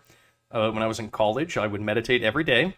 Did it for a year uh, until I realized, and you know, this is one of those uh, one of these one of those ideas that like you have one day and you think about it and you go, oh, that's not really probably that big of an issue. I guess I'm sure I'll learn more and I'm sure it will be resolved. But then it just never gets resolved and like the idea just keeps gnawing at you and gnawing at you and gnawing at you until you realize like, huh, this is a central problem. Um, my uh, my my issue with Buddhism is that if a gigantic uh, asteroid uh, were uh, coming to uh, annihilate uh, the the human race, um, say one as big as the one that killed the dinosaurs, what would China do? What would America do? Uh, I don't know. They would build bunkers. They would try to nuke nuke the fucking thing. Um, if you were just like a I don't know a poor farmer, you would probably at least try to dig a hole and try to live it out. Uh, what would a Buddhist do? A Buddhist would sit because they have no attachment to this life, and to be attached to anything is uh, the opposite of enlightenment. So they sit. That is their response. They will meditate over this and try to figure out why it is that they are totally fine with all life on Earth ending. Um, but I don't believe, I don't believe that a Taoist would do this actually, because um, they uh, they practice uh, the uh, uh, the the Wu Wei or the way the yeah I think it's, it's the Wu Wei. It's it's the path, and this path that they that they seem to want to follow is in accordance with nature. Whereas and and so actually this is a little bit like what we've been talking about this entire time. It's a little bit like the left versus the right, or the people that think that they have the the perfect idea versus the people that think that they maybe just ought to try to live within reality and follow, you know, whatever nature throws at them. Um, I think that that's kind of the difference between the Buddhist and the Taoist. I think that the Buddhist has an idea of precisely what enlightenment is, whereas the Taoist simply tries to abide by nature. And I think that the Taoist may be correct. Now, I don't know. I don't know. I only studied I, I only studied Buddhism for a bit. I've never ever in my life studied Taoism. I could be totally off base. Uh, and I'm clearly not an enlightened motherfucker. So, uh, you know, my opinion is ultimately probably not the best one. Uh, then again, who is enlightened? I would ask that. Uh, but uh, what I would love, what I would absolutely love, is um, if uh, if if anyone out there uh, happens to be listening, if you happen to be a Buddhist or you happen to be a Taoist, um, I would love to have a, a Buddhist and a Taoist on here to uh, talk. Now, I, I know that it's not it's not in your practice to get into into a debate. In fact, I would imagine that you would you guys would just end up uh, you know agreeing with one another, just going, "Oh no, you're better. Oh no, you're better," um, because you're so con- conflict hesitant. But uh, uh, I don't I don't want to have a debate between a, a, a, a Taoist and a Buddhist. I just I would like to have a discussion, and uh, I I I would shut the fuck up and just let you guys uh, talk about it. But uh, I I would love to have just a Taoist and a Buddhist fucking just talk to one another. I think it would be super cool because I think that there are actually fundamental disagreements that exist between the two um, camps. I think that there are a lot of places that you guys agree, but I think that there are also places that you guys disagree, and I would like to explore that. Uh, so uh, yeah, yeah, that's uh, it's basically uh, that's the gist of it. Assuming any Taoists or Buddhists made it this far into such a wacky and zany podcast such as this, that that would be quite a decent thing. Like like I told you before, I know some guys that I'll try to wrangle up. Um, I do know a Buddhist, like a a relatively well practiced Buddhist, but he's a very hard person to get a hold of. But I'll see what I can do. Um, insofar as like my perspectives on all this, um, I think this goes back to like, if I remember my history around this correctly, um, Lao Tzu was like, you know, if you write down a list of laws and stick it in the ground on a tablet, people are just kind of going to evolve around that frozen fire of your laws. And at some point in the future, they're going to look at that and be like, hmm, I need to interpret that differently or live this other way that wasn't the original way. Like the meaning is going to change, even though those words are stuck forever in time on that tablet. Because the meanings of people's lives changes because people are dynamic and growing, and the stone tablet is just an obelisk stuck in the ground that is never changing.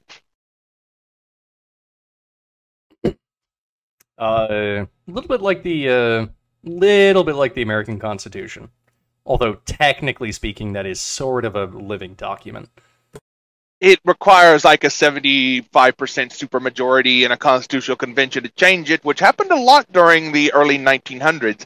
It happened like back to back, like machine gun fire, amendment, amendment, amendment. But ever since then, like around after 1940s and into the 50s, it didn't change much. And I think some of the last parts of that were had to do with the Civil Rights Act. And I think the Civil Rights Act was the last constitutional convention that really did anything. yeah. I don't think that uh, I don't think anyone's been able to really touch the Constitution in quite a while. No one's able to make amendments um, because uh, I think that we've just become too stratified. And uh, uh, you know what? I am in complete agreement with Tim Pool here. Uh, I think that um, uh, war war is knocking, uh, both uh, international and domestic. War is knocking at the door, and uh, that's uh, just uh, something that maybe you want to look out for. Because the thing is, is that you can ignore the knocking for some time, but it will just keep knocking, and the knocking will get more intense, and eventually the knocking will get strong enough that it will start to damage your door, and then your door will fall down, and then what are you going to do? So, um, yeah, on uh, unless unless you wanted to say anything else, uh, uh, on that, I guess that uh, we could we could wrap it up here. I think I'll end on by saying I, even the American Constitution, which had built into it provisions to make it malleable and changeable if enough people wanted it to change, has still ended up going horribly fucking awry all these years later and led to whatever the fuck this is. So, yeah. Maybe Lao Tzu had uh, had a decent idea all those thousands of years ago in Taoism. Uh, potentially, I think that uh, uh, I think that there is no perfect system, but um, uh, you know, I've I've been I've been uh, I've been reading up a little bit on Taoism myself, and I think that uh, uh, it follows the same God that I do, motherfucking nature God, and uh, I support nature God. But anyway, with that, um, I guess we can wrap it up here. If you if you've made it this far into the episode, thank you so much for listening. Um, we appreciate it. If you wouldn't mind, uh, it would be very nice of you to uh, uh, hit the like button and the subscribe button because I'm a fucking shill. Uh, and um, absolutely uh, leave uh, any comments that you have down below. We we will read them and um, we will respond. Um, so yeah, there's that. And once again, um, if you don't feel like listening to us on on YouTube, we are now on Spotify. Uh, but aside from that, uh, we will leave it there. And um, peace out, everyone. Uh, by the way, before you go, Oh, don't oh. forget Oh, t- to smash on all our affiliate links. Make sure to follow our sponsors: Raid, Manscaped, Raid Shadow Portable VPN. Uh, uh, Ebony the King's Return. You thought that game was fake, but guys, I finally found the game. Okay, all right. Uh, peace out, everyone.